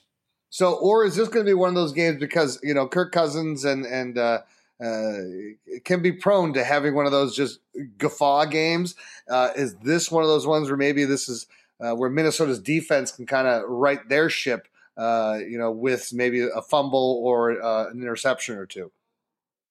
Yeah, that's a good question. The thing is, uh, home teams coming off of byes are eight and one this season, with the only loss being San Francisco, and we just know that San Francisco is not a very good football team. So I'm going to throw them out of my sample.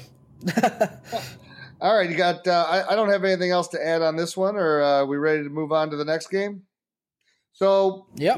Before we do that, though, let's go ahead. Let's uh, keep those sponsors happy and uh, and keep uh, paying those bills.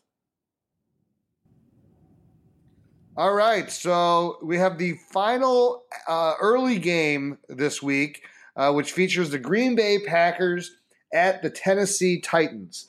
Uh, the Packers, which was once a vaunted offense uh, with power and number fantasy players up and down the lineup, uh, it has not been the same uh, glory you look at an Aaron Rodgers, and we're just not seeing any of those big game productions. Uh, still was projected as a top. Some, some uh, uh, play, people had him as the top quarterback uh, going into the season, and he's just not giving you the numbers. Is this matchup against a defense in Tennessee that we always talk about? Just for whatever reason, it just kind of mucks things up the way that they play, and no one really has big games. Is this going to be another? A vague game for uh, for an Aaron Rodgers? I mean, I think this could be another, you know, slightly. I mean, I think he'll be good, not great, uh, but you know, I think with no running game, we know what they're going to have to do. Could they get a James Starks back this weekend and maybe make a little bit of a difference?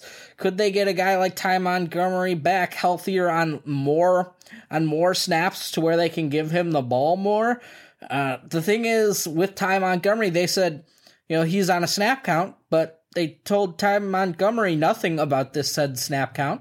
So that's that's an interesting story, sort of going down there. Um, we'll see if Starks is able to get back. That might change, you know, how we think of this offense. Because if not, they're just going to have to throw the ball a ton.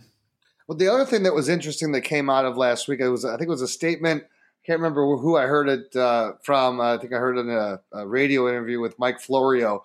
Um, I think he was saying that Aaron Rodgers had kind of called out Mike McCarthy. Uh, you know, in the game, you know, McCarthy saying ahead of time that it was like the best week of practice that they had, and uh, basically uh, Rodgers kind of contradicting that and basically saying that you know we need to. We, not everyone's got their head in the game, so. Um, you, you lose a couple. Uh, now, how many games have they lost this year already at Lambeau? So they had that, that run where they had a stretch. I think it was four games in a row. They just had at home, and now they're uh, going on the road, and they just got beat by a division foe. They are not in the driver's seat. I think they're sitting in third position right now. I, I think you're right the way that this game is going to turn out. I just wanted to bring in these other factors into it because it's there's a lot going on there where the just external pressures and you don't really think of like you know Green Bay is always such a media friendly town. It's like everyone in the whole state just loves their Packers, but it's there's starting to be a lot of questions being asked, and you know can these receivers really get any separation and really allow Rodgers to to have the ability to to be a big scorer and the way it looks right now, no. I mean, because Jordy Nelson is not the same guy that he was pre-injury. Yeah, I mean, Jordy Nelson was open a lot more than uh, Aaron Rodgers was able to hit him. It just looks like something's missing, or and I, I can't put my finger on it. It could be that vertical element still.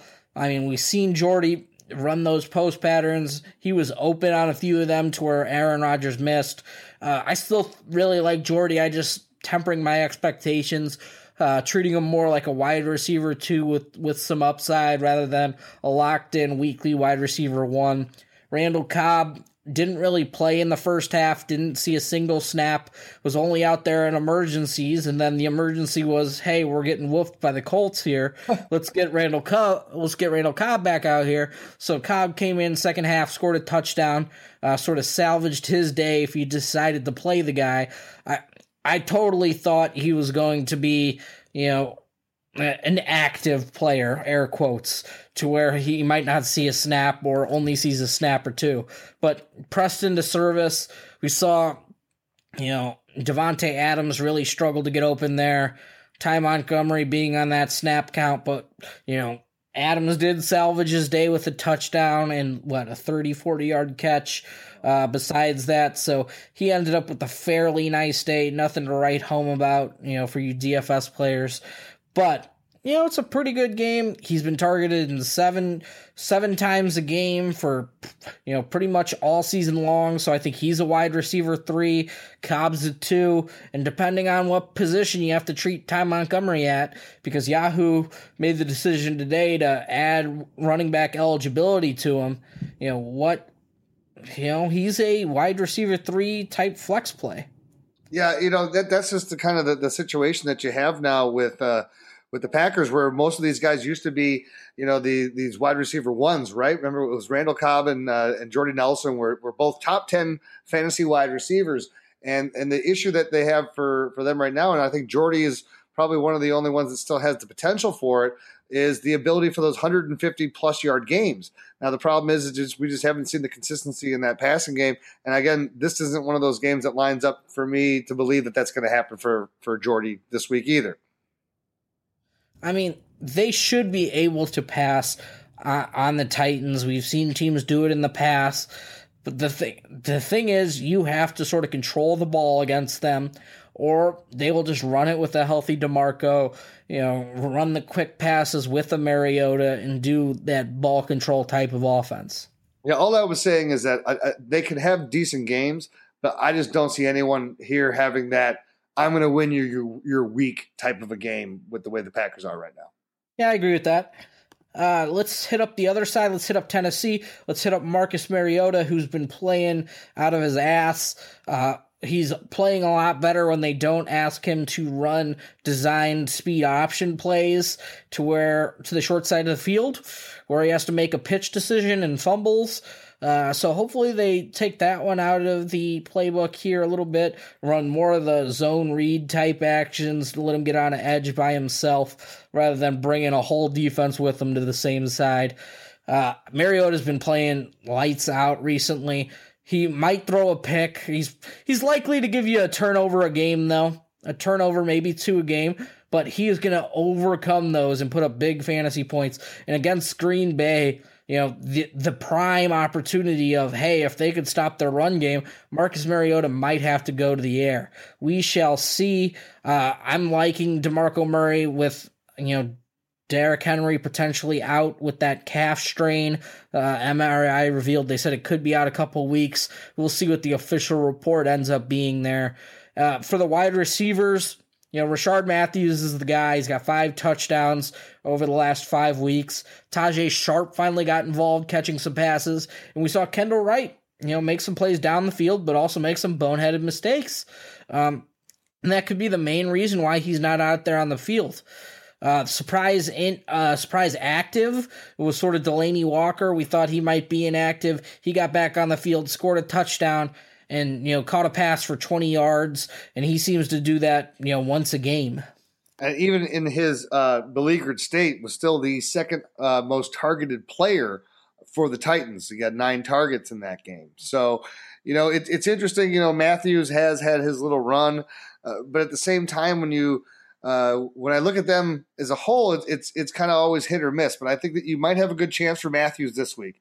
You know, the the Packers, uh, you know, allowed uh, some success with uh, the the Colts uh, last week, so there's there's good opportunities here for now. Now Pickett though, you know. It, the problem is, is that so Tajae Sharpe was finally got back up on the on the target train, where Kendall Wright made a couple big plays, but he was still pretty much the fourth option in the passing game. Actually, fifth option because you got to of Demarco Murray, who also had a, a boatload of targets. So I'll I'll take Rishard Matthews right now. He's the guy that Mariota has the the, the chemistry with.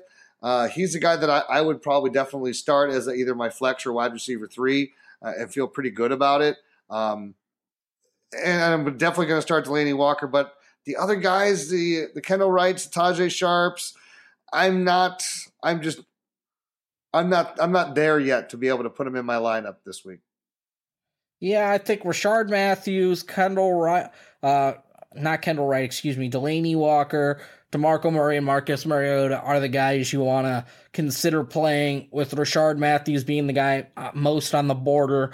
He's the flex type player and that touchdown upside over the last couple weeks has been great. He scored two of them last week. So, you know, I like Rishard Matthews going up against Green Bay, who's beat up a corner. Other than that, staying away from guys like Kendall Wright, staying away from guys like Tajae Sharpe, because it's going to be one one or the other. Uh, we don't know exactly who's going to be the main proponent uh, on a weekly basis. So it, it's to be it's going to be interesting to see on a weekly basis who's the guy that performs. Yeah. Uh, I think we're. I, I, got nothing else on the Titans, so let's go ahead and let's move on to our first of only three afternoon games. Yes, Houdini is upset. Three afternoon games. Come on, NFL, give me at least four. Fill that quad box. We got probably the second best uh, running back game of the week, and the best one will be coming up uh, as the last of the afternoon games. But Miami and San Diego, Jay Ajayi versus Melvin Gordon. Who wins the battle? Let's. I, I don't know who wins the running back battle. I I think they're both going to be very successful against each other's defenses. So I like Ajayi. Uh, you know, if you picked him up, I think he's now a top twelve running back on a weekly basis. This is a good matchup for Ajayi. Let's talk about the other pieces of the puzzle. Dominique Jones caught a touchdown pass from the tight end position. MarQueis Gray caught some passes out there. Let's just eliminate their tight ends from fantasy consideration for right now. So let's move on to the wide receivers and how that affects the quarterback. But Jarvis gotta, Landry, another subpar game. Hold on though. But what did Jarvis Landry do? He attempted a pass last week. Yep. I you, called it. I told you, you that it. It was. It you was, also called him going off. Well, well, I did. He didn't go off, but yeah. the pass was still impressive. Uh, he and he did the smart thing too, which most uh, you know receivers when they get the chance to throw, there was nothing open, and he just absolutely just grounded the ball away and did the smart thing instead of trying to force it in there. So, yeah, all right, and, and then and then went out there and yelled at his uh, tight end basically, hey man, you ran the wrong route, man. I'm trying to complete my pass. Why aren't you running the right route? You should have been open. Like, what are you doing out here?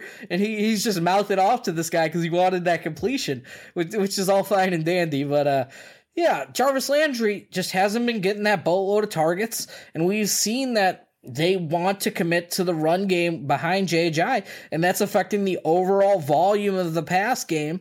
And then when they do attempt passes, they're just spreading the ball around so much that Jarvis Landry isn't being, you know, heavily targeted. I, you know, he's a wide receiver three for me. from now on. But against San Diego, where they can put up points, I, I expect him to you know have a little bit of a rebound. Yeah, and the problem that you get with Landry is just that you're not getting the touchdowns, you know, and that's been the the same story for him ever since he's come into the league. He's just not that guy that's a dominant red zone or or or any situation where he's just taking things to the house. So, um, well, let's talk about some of the other receivers there because I, I'm not been thrilled with DeVante Parker either. You know, here's a guy that just has not been able to to really take take that next step. Um, you know, you, you look at, at, at his performance, uh, you know, and I and I and I sit here and I go, wow, okay, really, two catches for eight yards. Um, you know, and this was against a Jet defense that had been horrible. So, you know, talk about not being able to take advantage of, of the situation. I don't know what the deal is, but obviously all the rumblings with Ryan Tannehill uh, from the, from early on, uh, them saying that no, Tannehill's our quarterback. You know, we're not looking for another replacement. I, I think that all the upward trends that he had showed early in his career have completely stalled out, and he's a plateaued quarterback that – this is pretty much what you're getting from him. He's not having the ability to take any of these guys to another level, and he's got good talent around him and a good system with a running back that's running the ball well. Yeah, I'm just not on any of these other receivers. Like one week it could be Kenny Stills, one week it could be DeVante Parker. They're sort of using them in interchangeable roles of being that downfield pass catcher, but they're just also not attempting that downfield pass like they haven't in the past. So I, am avoiding those guys. I think they're both droppable. Uh, if you haven't already, uh, I'd move on, and find other options from teams that are just going to throw it more because this looks like a team that is going to be heavily committed to the run game and then you know run those quick slants right off the play action pass to a Jarvis Landry.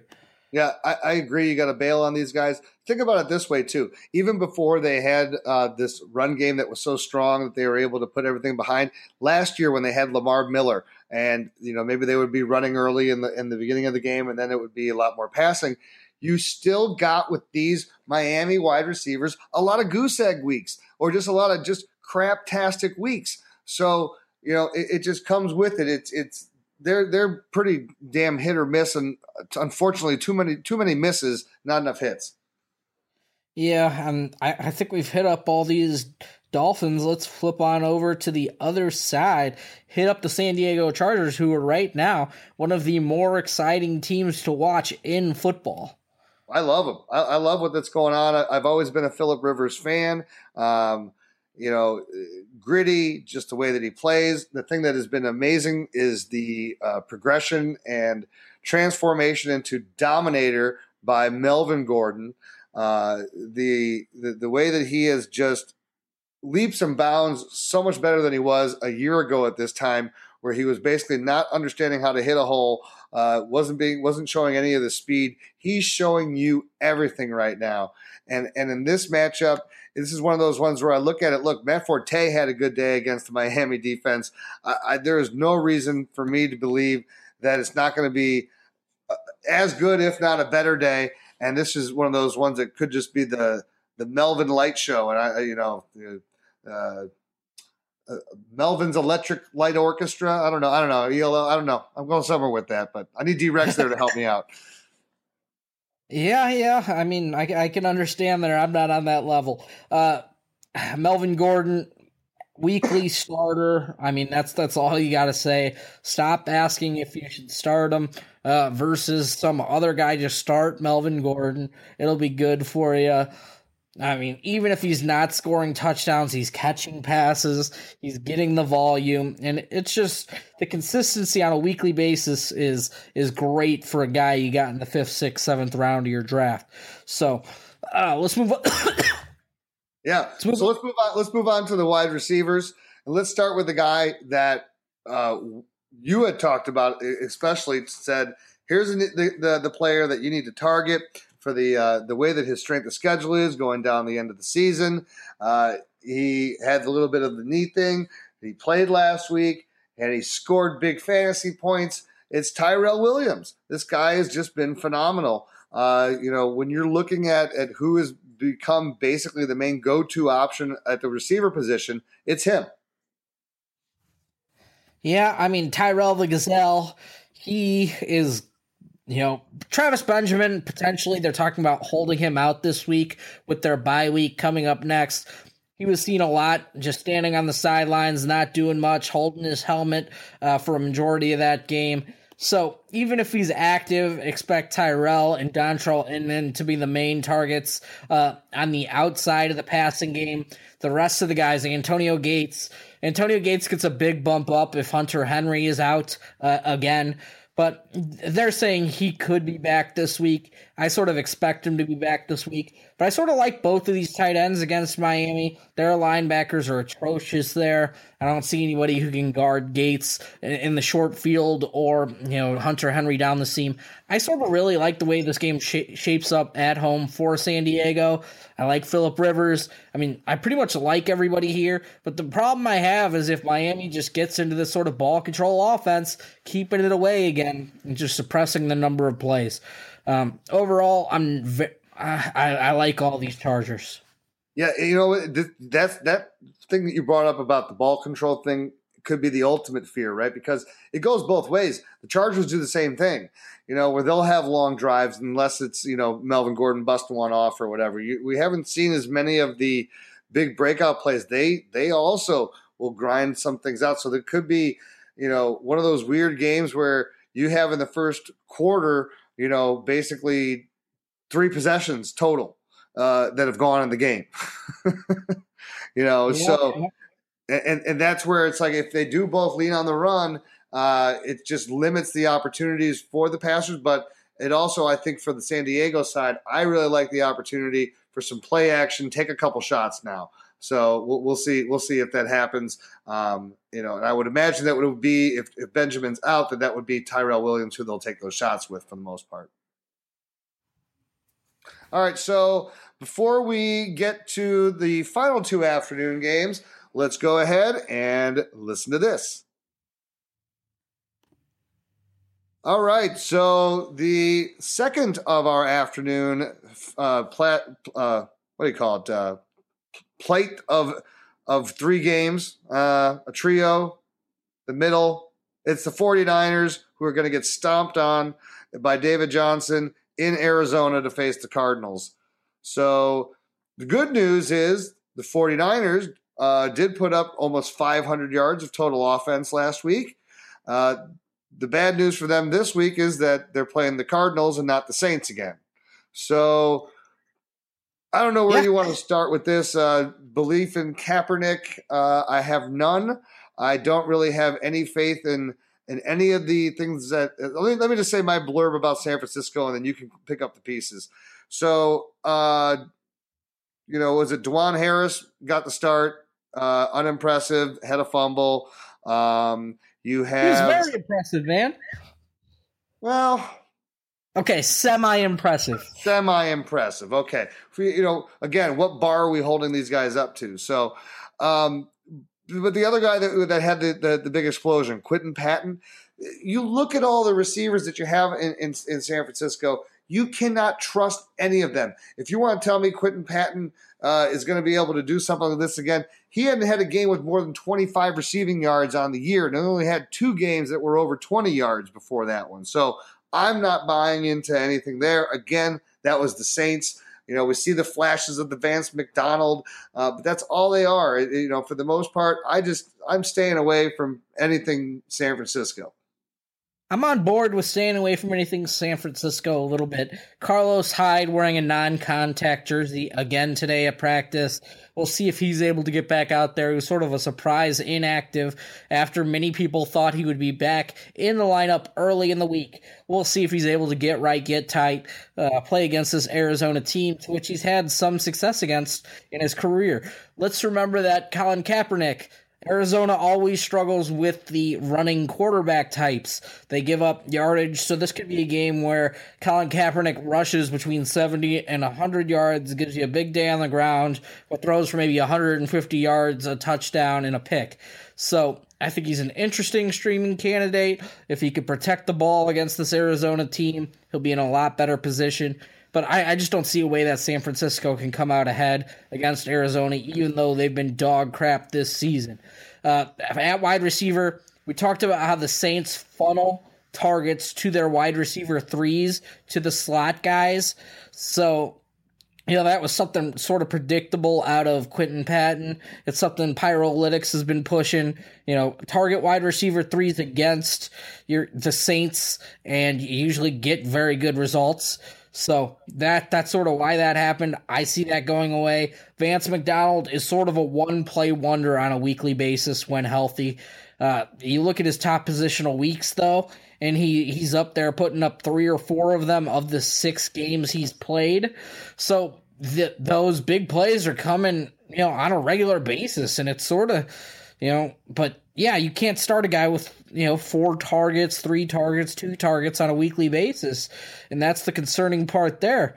But the San Francisco defense is atrocious. David Johnson is going to eat. Uh, he is going to you know take them to the woodshed. I think the last time they played, he scored over thirty five uh, PPR fantasy points. So expect a big game out of David Johnson. He is going to be, you know, highly owned in DFS. He's going to be in everybody's cash game lineup. He's going to be, you know, he's definitely in everybody's redraft lineup. Just play the guy. Don't worry about it. Let's talk about Carson Palmer and the receivers. JJ Nelson is expected to be a, a, starting wide receiver for them now over a Michael Floyd. We saw how that sort of played out with uh, Michael Floyd uh, active with air quotes, but didn't really play uh, a couple weeks ago before the bye. Other than that, John Brown, we'll see if he's any healthier. But yeah, I like the matchup for Larry Fitzgerald. You could target the slot corner in San Francisco this season. So I like Larry. I pretty much, if you want to start any Cardinal, it's an absolute good play. Yeah, again, you know, this is one of those ones where you have to look for the matchups and what the matchup is telling you. It's it's play against the 49ers. This is a team that gives up so many yards that you know you have you these are the, those games where you just have to single them out. So again, if I'm looking in the DFS, this is uh, one of those games where you want to look and see where the values are. I think it's without a doubt that you have to go uh, David Johnson as your as your pillar play for DFS. I think that he has to be pretty much in uh, your lineup. You don't want to miss out on what type of a game that he is, is has the potential to have. Uh, but no, I'm I'm with you, Stags if it comes down to uh, have to play any of these wide receivers, I'm feeling good about it. I'm absolutely feeling good about it. Would I start Fells? No. Yeah, just start wide, any of the wide receivers you want, except for probably Michael Floyd. It just looks like he's been demoted. Don't start the tight ends, but start the other three wide receivers. You should be able to get nice games. Start a Carson Palmer. Uh, let's hit up the next game. So I hinted to it earlier when we were talking just briefly before about the Dolphins and the Chargers as being the second best game for running back matchups. Well, here's your highlight, and it's uh, old Super Bowl matchup.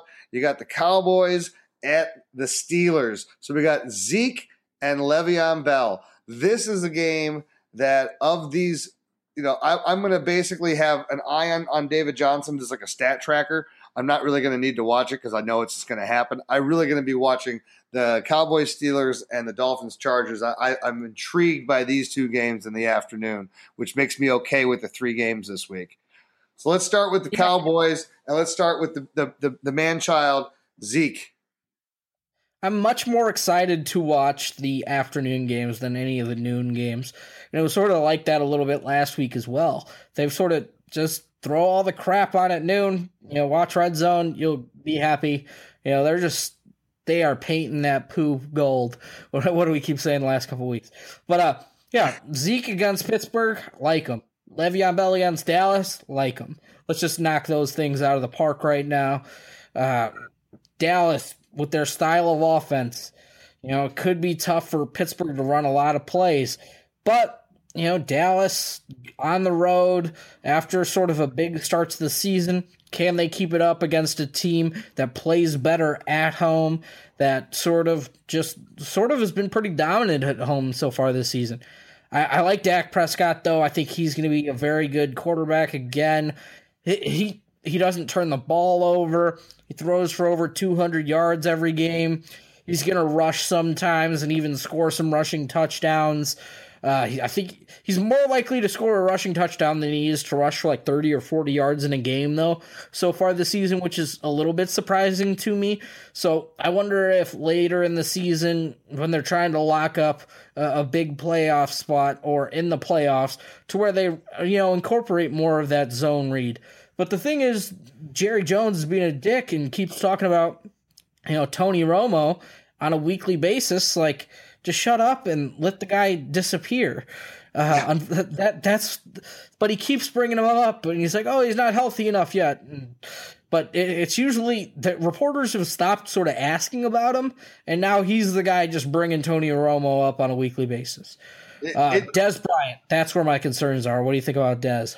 Yeah, well, you know, again, you, you look into this whole thing with what Dak does, and Dak just seems to also kind of be a smarter quarterback. He's just not going to force feed Dez Bryant just because he's Dez Bryant. And you know that's one of those things as a as a Dez Bryant owner, you were you kind of were looking at it and go, oh well, if I get the rookie uh, quarterback, shouldn't I then expect to get this this lion's share of of all the targets? And here's Dez last week, targeted four times. So it, it it tells you to the to the you know ability of Dak Prescott that he is making reads and he's going to hit the the options that are better. Look, he tried Dez four times and they only completed one pass. Then he throws 10 passes Witten's way and completes eight of them. Now, Witten had been non existent in this offense for, for how many weeks? So, uh, you know, this is one of those ones, though, I think that Dez could have some success against this Pittsburgh defense. Um, you know, but yeah, Dez should have success against this defense. Cole B, like everybody should have success against this defense. You're not really worried about Pittsburgh on the defensive side of the ball. Uh, Dallas should be able to do whatever they want as long as they can sort of carry the momentum that they've had so far in these, you know, first eight games of their season over on the road in a hostile environment environment like Pittsburgh. Yeah, but the thing is, when you're asking about for Dez, is that this could be one of those ones where Dez breaks out. But but the other fact of the matter is this: if you have Dez, you got to play him. You know, this is this is the situation, and uh, you know, it, it, it, sucks that you know you, you have to go off of what we've seen, and what we've seen is that Dez and Dak are just not necessarily on the same page. So, and the, it, but at the same time, eventually that's going to change. You know, they're they they're winning all these games in a row. Ezekiel has been fantastic, but in order for them to be super productive in the playoffs, you need Dez to have monster type performances where defenses then have to completely game plan for two. You know, it's not just Dak and Zeke. Now it's Dak, Zeke, and Dez, and now we are a nightmare to, to game plan for. Yep, and now it's Dak, Zeke, Dez, Cole Beasley, Jason Witten after his huge performance last week. Uh, I expect Jason Witten to come back down to earth. That was an awesome sort of tight end matchup for him. Pittsburgh is not a, a, dream matchup for him. Cole Beasley, you know, he looks like the clear number two wide receiver on that team. Uh, Dak Prescott loves him. He, he seems to be open constantly. So I, I really like Cole Beasley on a weekly basis now. I, I'm just scared about his touchdown upside. He's done it here a few weeks uh, out of the last few to where he scored some touchdowns. Hasn't really been a big part of his game previously in his career. We'll see if he can keep it up. But yeah, I like Cole Beasley as a wide receiver three flex play, uh, especially in PPR leagues where you get those bonus for all those short catches he's bound to make. But yeah, I think that's all we got uh, on Dallas. Let's flip over to the Pittsburgh side of the ball. So we got uh, Big Ben who came back from injury and made everyone in Pittsburgh go, ugh I mean, you got him close there. He had to shake the rust off. It took a little while. Uh, in this matchup, though, with uh, with with Dallas, you know, he should he should be able to to to do a lot better. I, I'm I'm gonna say that you know, look, he's still even on a bad day for Ben threw for 264 yards with a touchdown and a pick. You know, this is probably going to be easily he'll throw for 300 yards. You're going to see Le'Veon Bell doing probably about what about 14 to 15 uh, carries, and he's going to probably get about uh, 10 to 12 targets in the passing game in this one. Uh, you know, Eli Rogers, are, are, are you going to buy into the Eli Rogers thing? Because now we have where Sammy Coates um, is is basically what happened to him because he, he had the same type of situation where it's just no chemistry on there. Five targets last week, no catches. So Antonio is going to be back to Antonio now that you have Big Ben back for another week. He'll be able to victimize. I don't know if Barry Church is going to be back for this game. Um, if Barry Church is out, I really like what Antonio Brown uh, can, can do to terrorize them. Um, and and again, then I, the ancillary guys there. I'm not starting a Jesse James. I'm not bought into the Eli Rogers. I can't start Sammy Coates right now. So it's basically just a three headed monster for me where I'm going to go. Uh, I'll play Big Ben, Le'Veon Bell, and uh, Antonio Brown. So you're starting the killer bees. Yes, right. Uh, yeah. I, I just don't know about Sammy Coates on a weekly basis. He's going to be a hit or miss guy. I'm just worried about the overall number of plays that this offense is going to run. Dallas's ball control style uh, has them as one of the teams that opponents run the fewest plays against. And if you're going to throw it 20 times, uh, 30 times a game, which they should they should be throwing it 40 times a game with their weapons. But if you're only going to throw it 30 times a game and, and run it 20 because you're only allow, you're only getting 50 plays off against Dallas, you know, how is there going to be giant success for all these other guys when we know a lot of the targets are going to go to Le'Veon Bell and to Antonio Brown? So I'm with you. I'm sort of off of all those guys this week. Uh, but again, as always, Sammy Coates is one of those interesting contrarian dart throws in DFS for his price to where all you need is that one long touchdown catch, and he can return value for you. And we know how Dallas is beat up at cornerback over the last couple weeks, beat up at safety over the last couple weeks. So their passing game has a chance to get right. But uh, Big Ben just needs to play better after that performance last week because he was downright awful for most of that game. You know, just watching it was painful to watch to where you thought the team almost needed to go back to Jarvis Land- uh, Landry Jones for a while there. I was like, come on, man, you got to put the backup back in. This dude looks, he looks hurt. Like it was bad news for a while. Yeah, but you know, it, another week. You trust that guy. The guy's a warrior, so you know I'm not. I'm not going to be uh, as worried now. If he does that again this week, then then we got problems. Yeah, let's uh let's take a little break here before we get on to the last game. Let's listen to this. Let's get on to these last two games now. Let's talk about uh, Seattle versus New England on Sunday Night Football, matchup of a couple years ago, Super Bowl.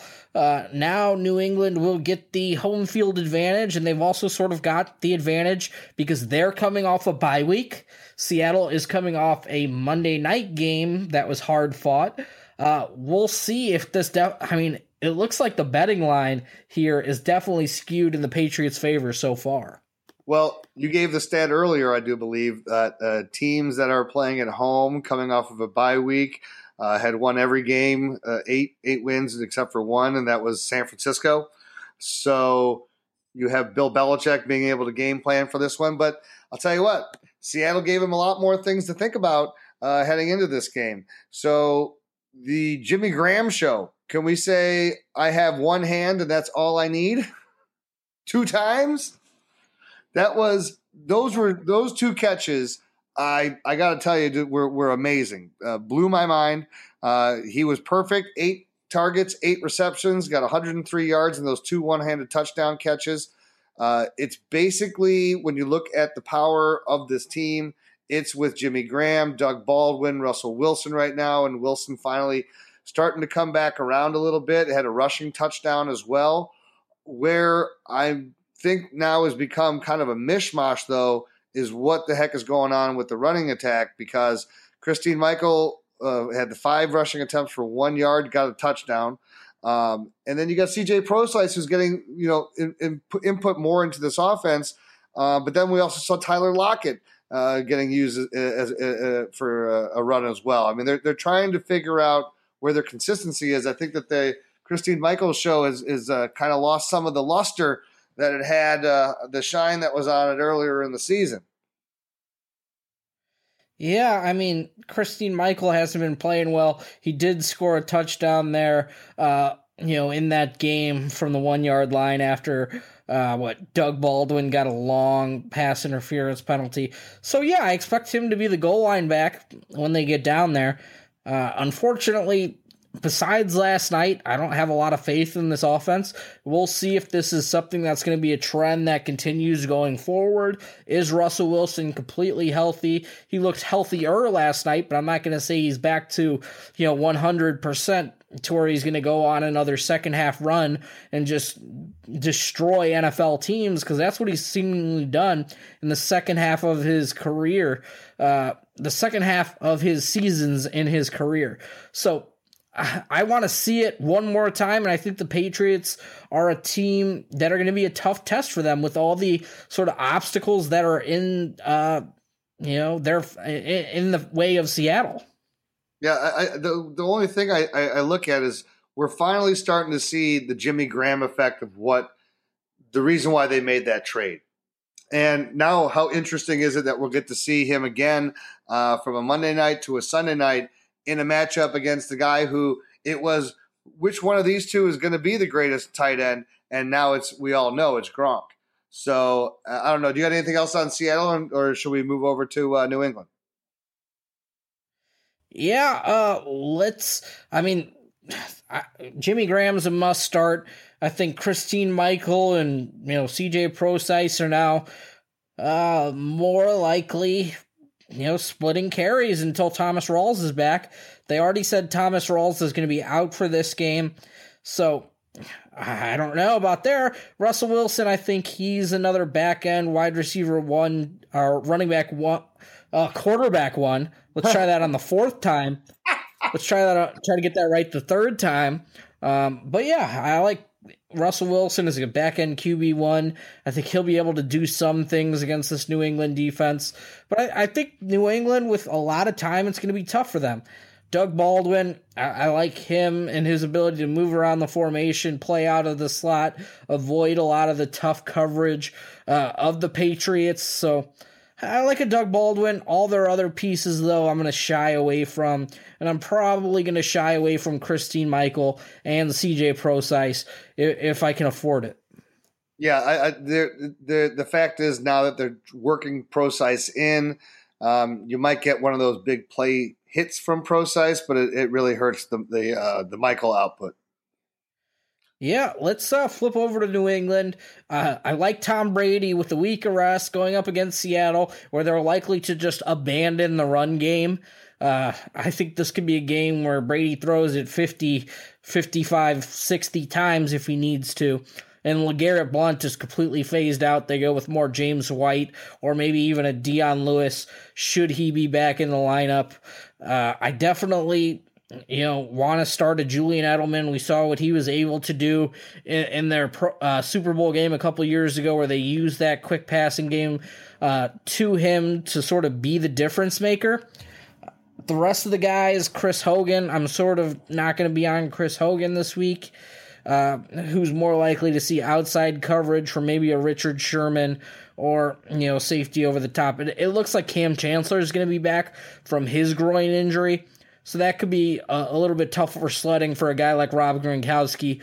But Gronk's a start. I'm just probably not going to play the other side of the coin and play Martellus Bennett. And that's sort of my thoughts on it. What do you think? Yeah, you know, I agree. I'm I'm uh, I'm fading hard on uh, LeGarrette Blunt. I am never going to question Tom Brady whatsoever, so I will play him in any matchup. I love the fact that this game is in New England. Uh, I think that gives the added advantage. Again, Seattle's defense is not the Seattle's de- Seattle defense that it was two or three years ago. So yeah, you still got some of those players there, but they're not generating that ridiculous pass rush that, that makes me worried uh, that Tom Brady's not going to have time to be able to get the ball off. It's not like you got a Von Miller out there coming around the corner. So I I, I like Tom Brady. Um, I agree James White might be the better play, but I, I just I don't like James White. I just don't feel comfortable playing him at any point in time. So I'm I'm gonna just avoid basically uh, the running backs on New England. uh, with the wide receivers, yeah, I, this is one of those stronger ones for Edelman. I agree. It doesn't look good for Hogan because he's probably going to see a lot of Sherman out there. Uh, Gronk is going to dominate. This is going to be one, especially with Jimmy on the other side. You know, this is just kind of one of those I'm going to make a statement Brady type games, and he's going to probably throw it and complete it to about five or six different receivers before it's all said and done. Yeah. What do you think about hitting up this uh, Monday night game and then uh, getting out of here?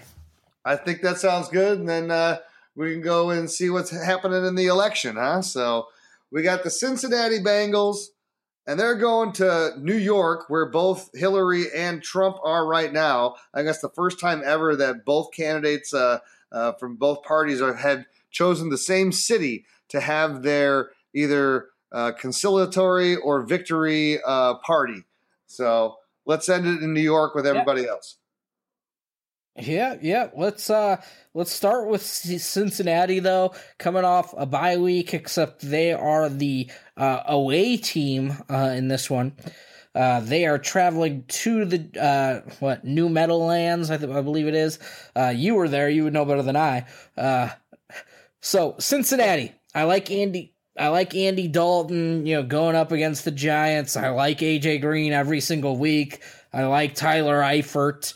But I think this is a game that skews a little bit more towards being pass heavy, being a Gio Bernard type game, and uh, sort of maybe, you know, being a tough time for Jeremy Hill to get going. And the only thing he could really do in a game where it's tough for him to get going is score one of those vulture touchdowns, which he seems to do, you know, more regularly, you know, as of late than early in the season. Um, the rest of these players, I'm avoiding Brandon LaFell. Uh, since, you know, Tyler Eifert's been back in the lineup and involved, we've seen his targets, you know, sort of steadily decrease over the last couple weeks. We'll see if that maintains. Uh, Tyler, Tyler Eifert's been really helping them in the red zone, and it looked like LaFell was starting to make, you know, make some things happen there uh, over the last couple weeks. What what do you think about the Cincinnati team this week? Yeah, I, am kind of with you there that it might be more of a Gio week, but again, you got you got Jeremy Hill who scored a touchdown in each of his last two weeks. Um, coming off of the, the, the 20 carry game, it's the second game of the season where he had 20 carries. Then you have the bye week going into it you know that if they get the ball first, it's kind of one of those things that they're going to want to establish the run. Um, but again, no, I don't. I, am I'm, I'm a Jeremy Hill owner, and he's just one of those guys that perplexes me. Um, I, I, seem to to start him in the wrong weeks, and then and then throw a bench on him, and then he goes off, uh, like I did after his two bad performances in weeks five and six, and I benched him in week seven when he goes uh, 168 yards with a touchdown. Um, so I, I'm definitely I think I, I, think I might still feel comfortable about starting him though this week, just just because I think that they're going to want to establish that the extra week off. Uh, now I'm not as concerned about those 20 carries. Definitely AJ Green must play every single week. Um, I've become you've you've turned me into more and more of a fan of him, and I'm much much more of a believer. The guy is a stud. Uh, just you know, wish he would have more of that. Uh, diva, give me the damn ball and and and take it take it crazy. But I appreciate his gentleman like uh, attitude. Uh, Eifert's a play, and again, I'm staying away from everybody else. Not starting a Boyd, not starting a LaFell. Uh, nobody else there that I'm looking for. Dalton, I, I might look to Dalton if I'm streaming, uh, if I'm in a, in a quarterback bind, uh, or if I'm looking for a low play on DFS in order to, to play, uh, you know, a David Johnson and, and like a Mike Evans. Man, Andy Dalton is so underrated for fantasy. Before his bye week, I think he was what, what QB six. I think he's a little bit further down in the ranks as of right now, playing that extra, or with a lot of those guys playing that extra game. He's currently down at 11th, but he's averaging over 18 fantasy points a game. He's throwing for the yardage, and he really hasn't gotten around to throwing for those touchdowns yet. With Tyler Eifert back in the lineup, I really like Andy Dalton going forward. Uh, his schedule is is sort of mediocre. It's not great, but it's not going to be the worst either. There's going to be some games where he has to, uh, you know, pass the football to get it going. But let's switch over to the Giants, a team that can't really run the football where Rashad Jennings looks like he's toast, where Paul Perkins looks like he's an up and comer, but this offensive line also got him nailed behind the line of scrimmage on a number of plays, made his life, you know, extremely difficult, but he was able to come out with a fairly decent game in PPR league scoring uh, seven fantasy points. I think it's going to be a continual shift on a weekly basis where he could continue to see more and more work if he's still available on your waiver wire. He's a guy you might want to add just for that late season. You know, could he be the guy late in the season? That's an interesting pickup to make. What do you think? I, am a Paul Perkins guy. I, I, like it because again, we know what Rashad Jennings is, and Rashad Jennings does not give you much.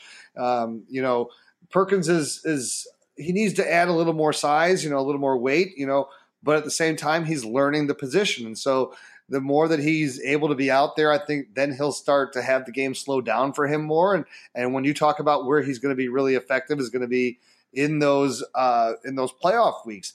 As far as this week against the the Bengals defense running through it, I, I'm I'm not uh, I'm not 100 percent sold on him. I think he might be able to have uh, a big hitter potentially as a on a receiving play, but I don't see him doing much damage as a runner in this game.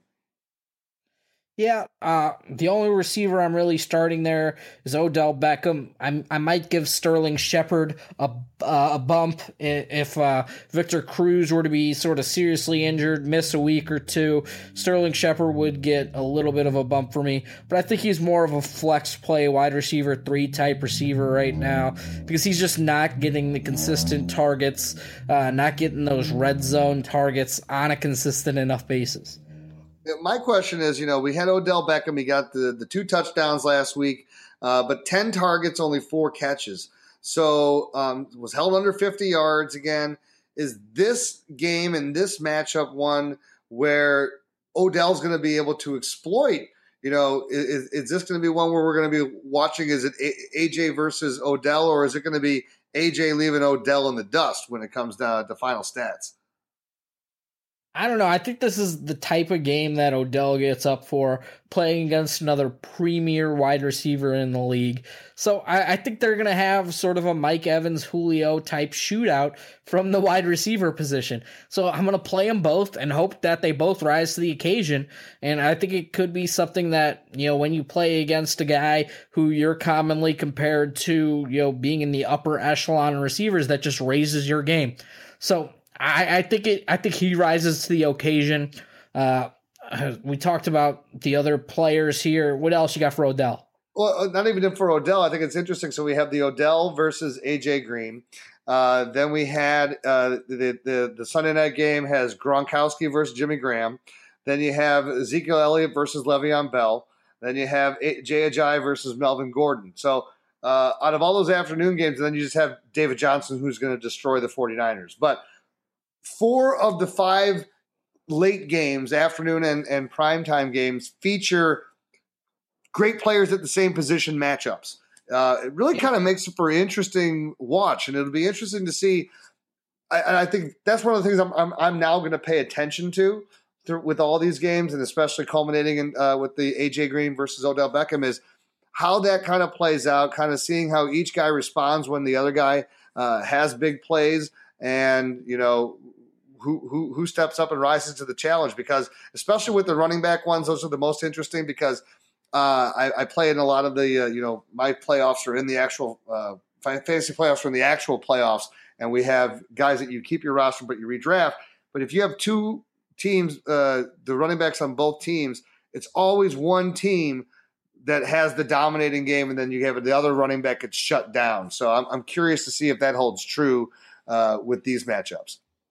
Houdini, man, I was proud of you. You went over two hours without talking about your fantasy teams. Well, no, that, only because of the relevancy of how it is in playoff matchups, where you, you never really get both running backs in a game on, on either side to have a great game. It's usually one team has the, the, the running backs to dominate, and the other one just gets shut down.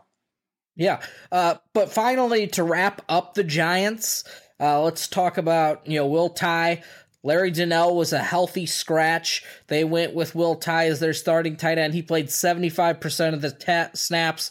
He's, you know, very, very low priced uh, on DFS this week. If you're looking to sort of get that min price tight end in there, look for a Will Tye. But he's a guy I need to start keeping on my, you know, waiver wire radar now, especially if I'm thin at the tight end position because Will Tye over the last couple games of the season last year was one of their better playmakers, and we'll see if potentially a Victor Cruz injury, you know, pushes him on the field more, especially with their lack of success in the run game. Yep, I, agree. I, I, was one of those guys that owned him toward the end of last year.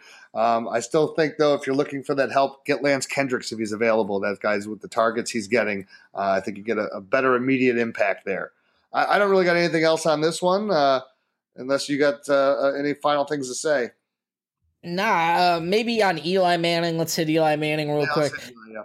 I think he is a back end QB one again.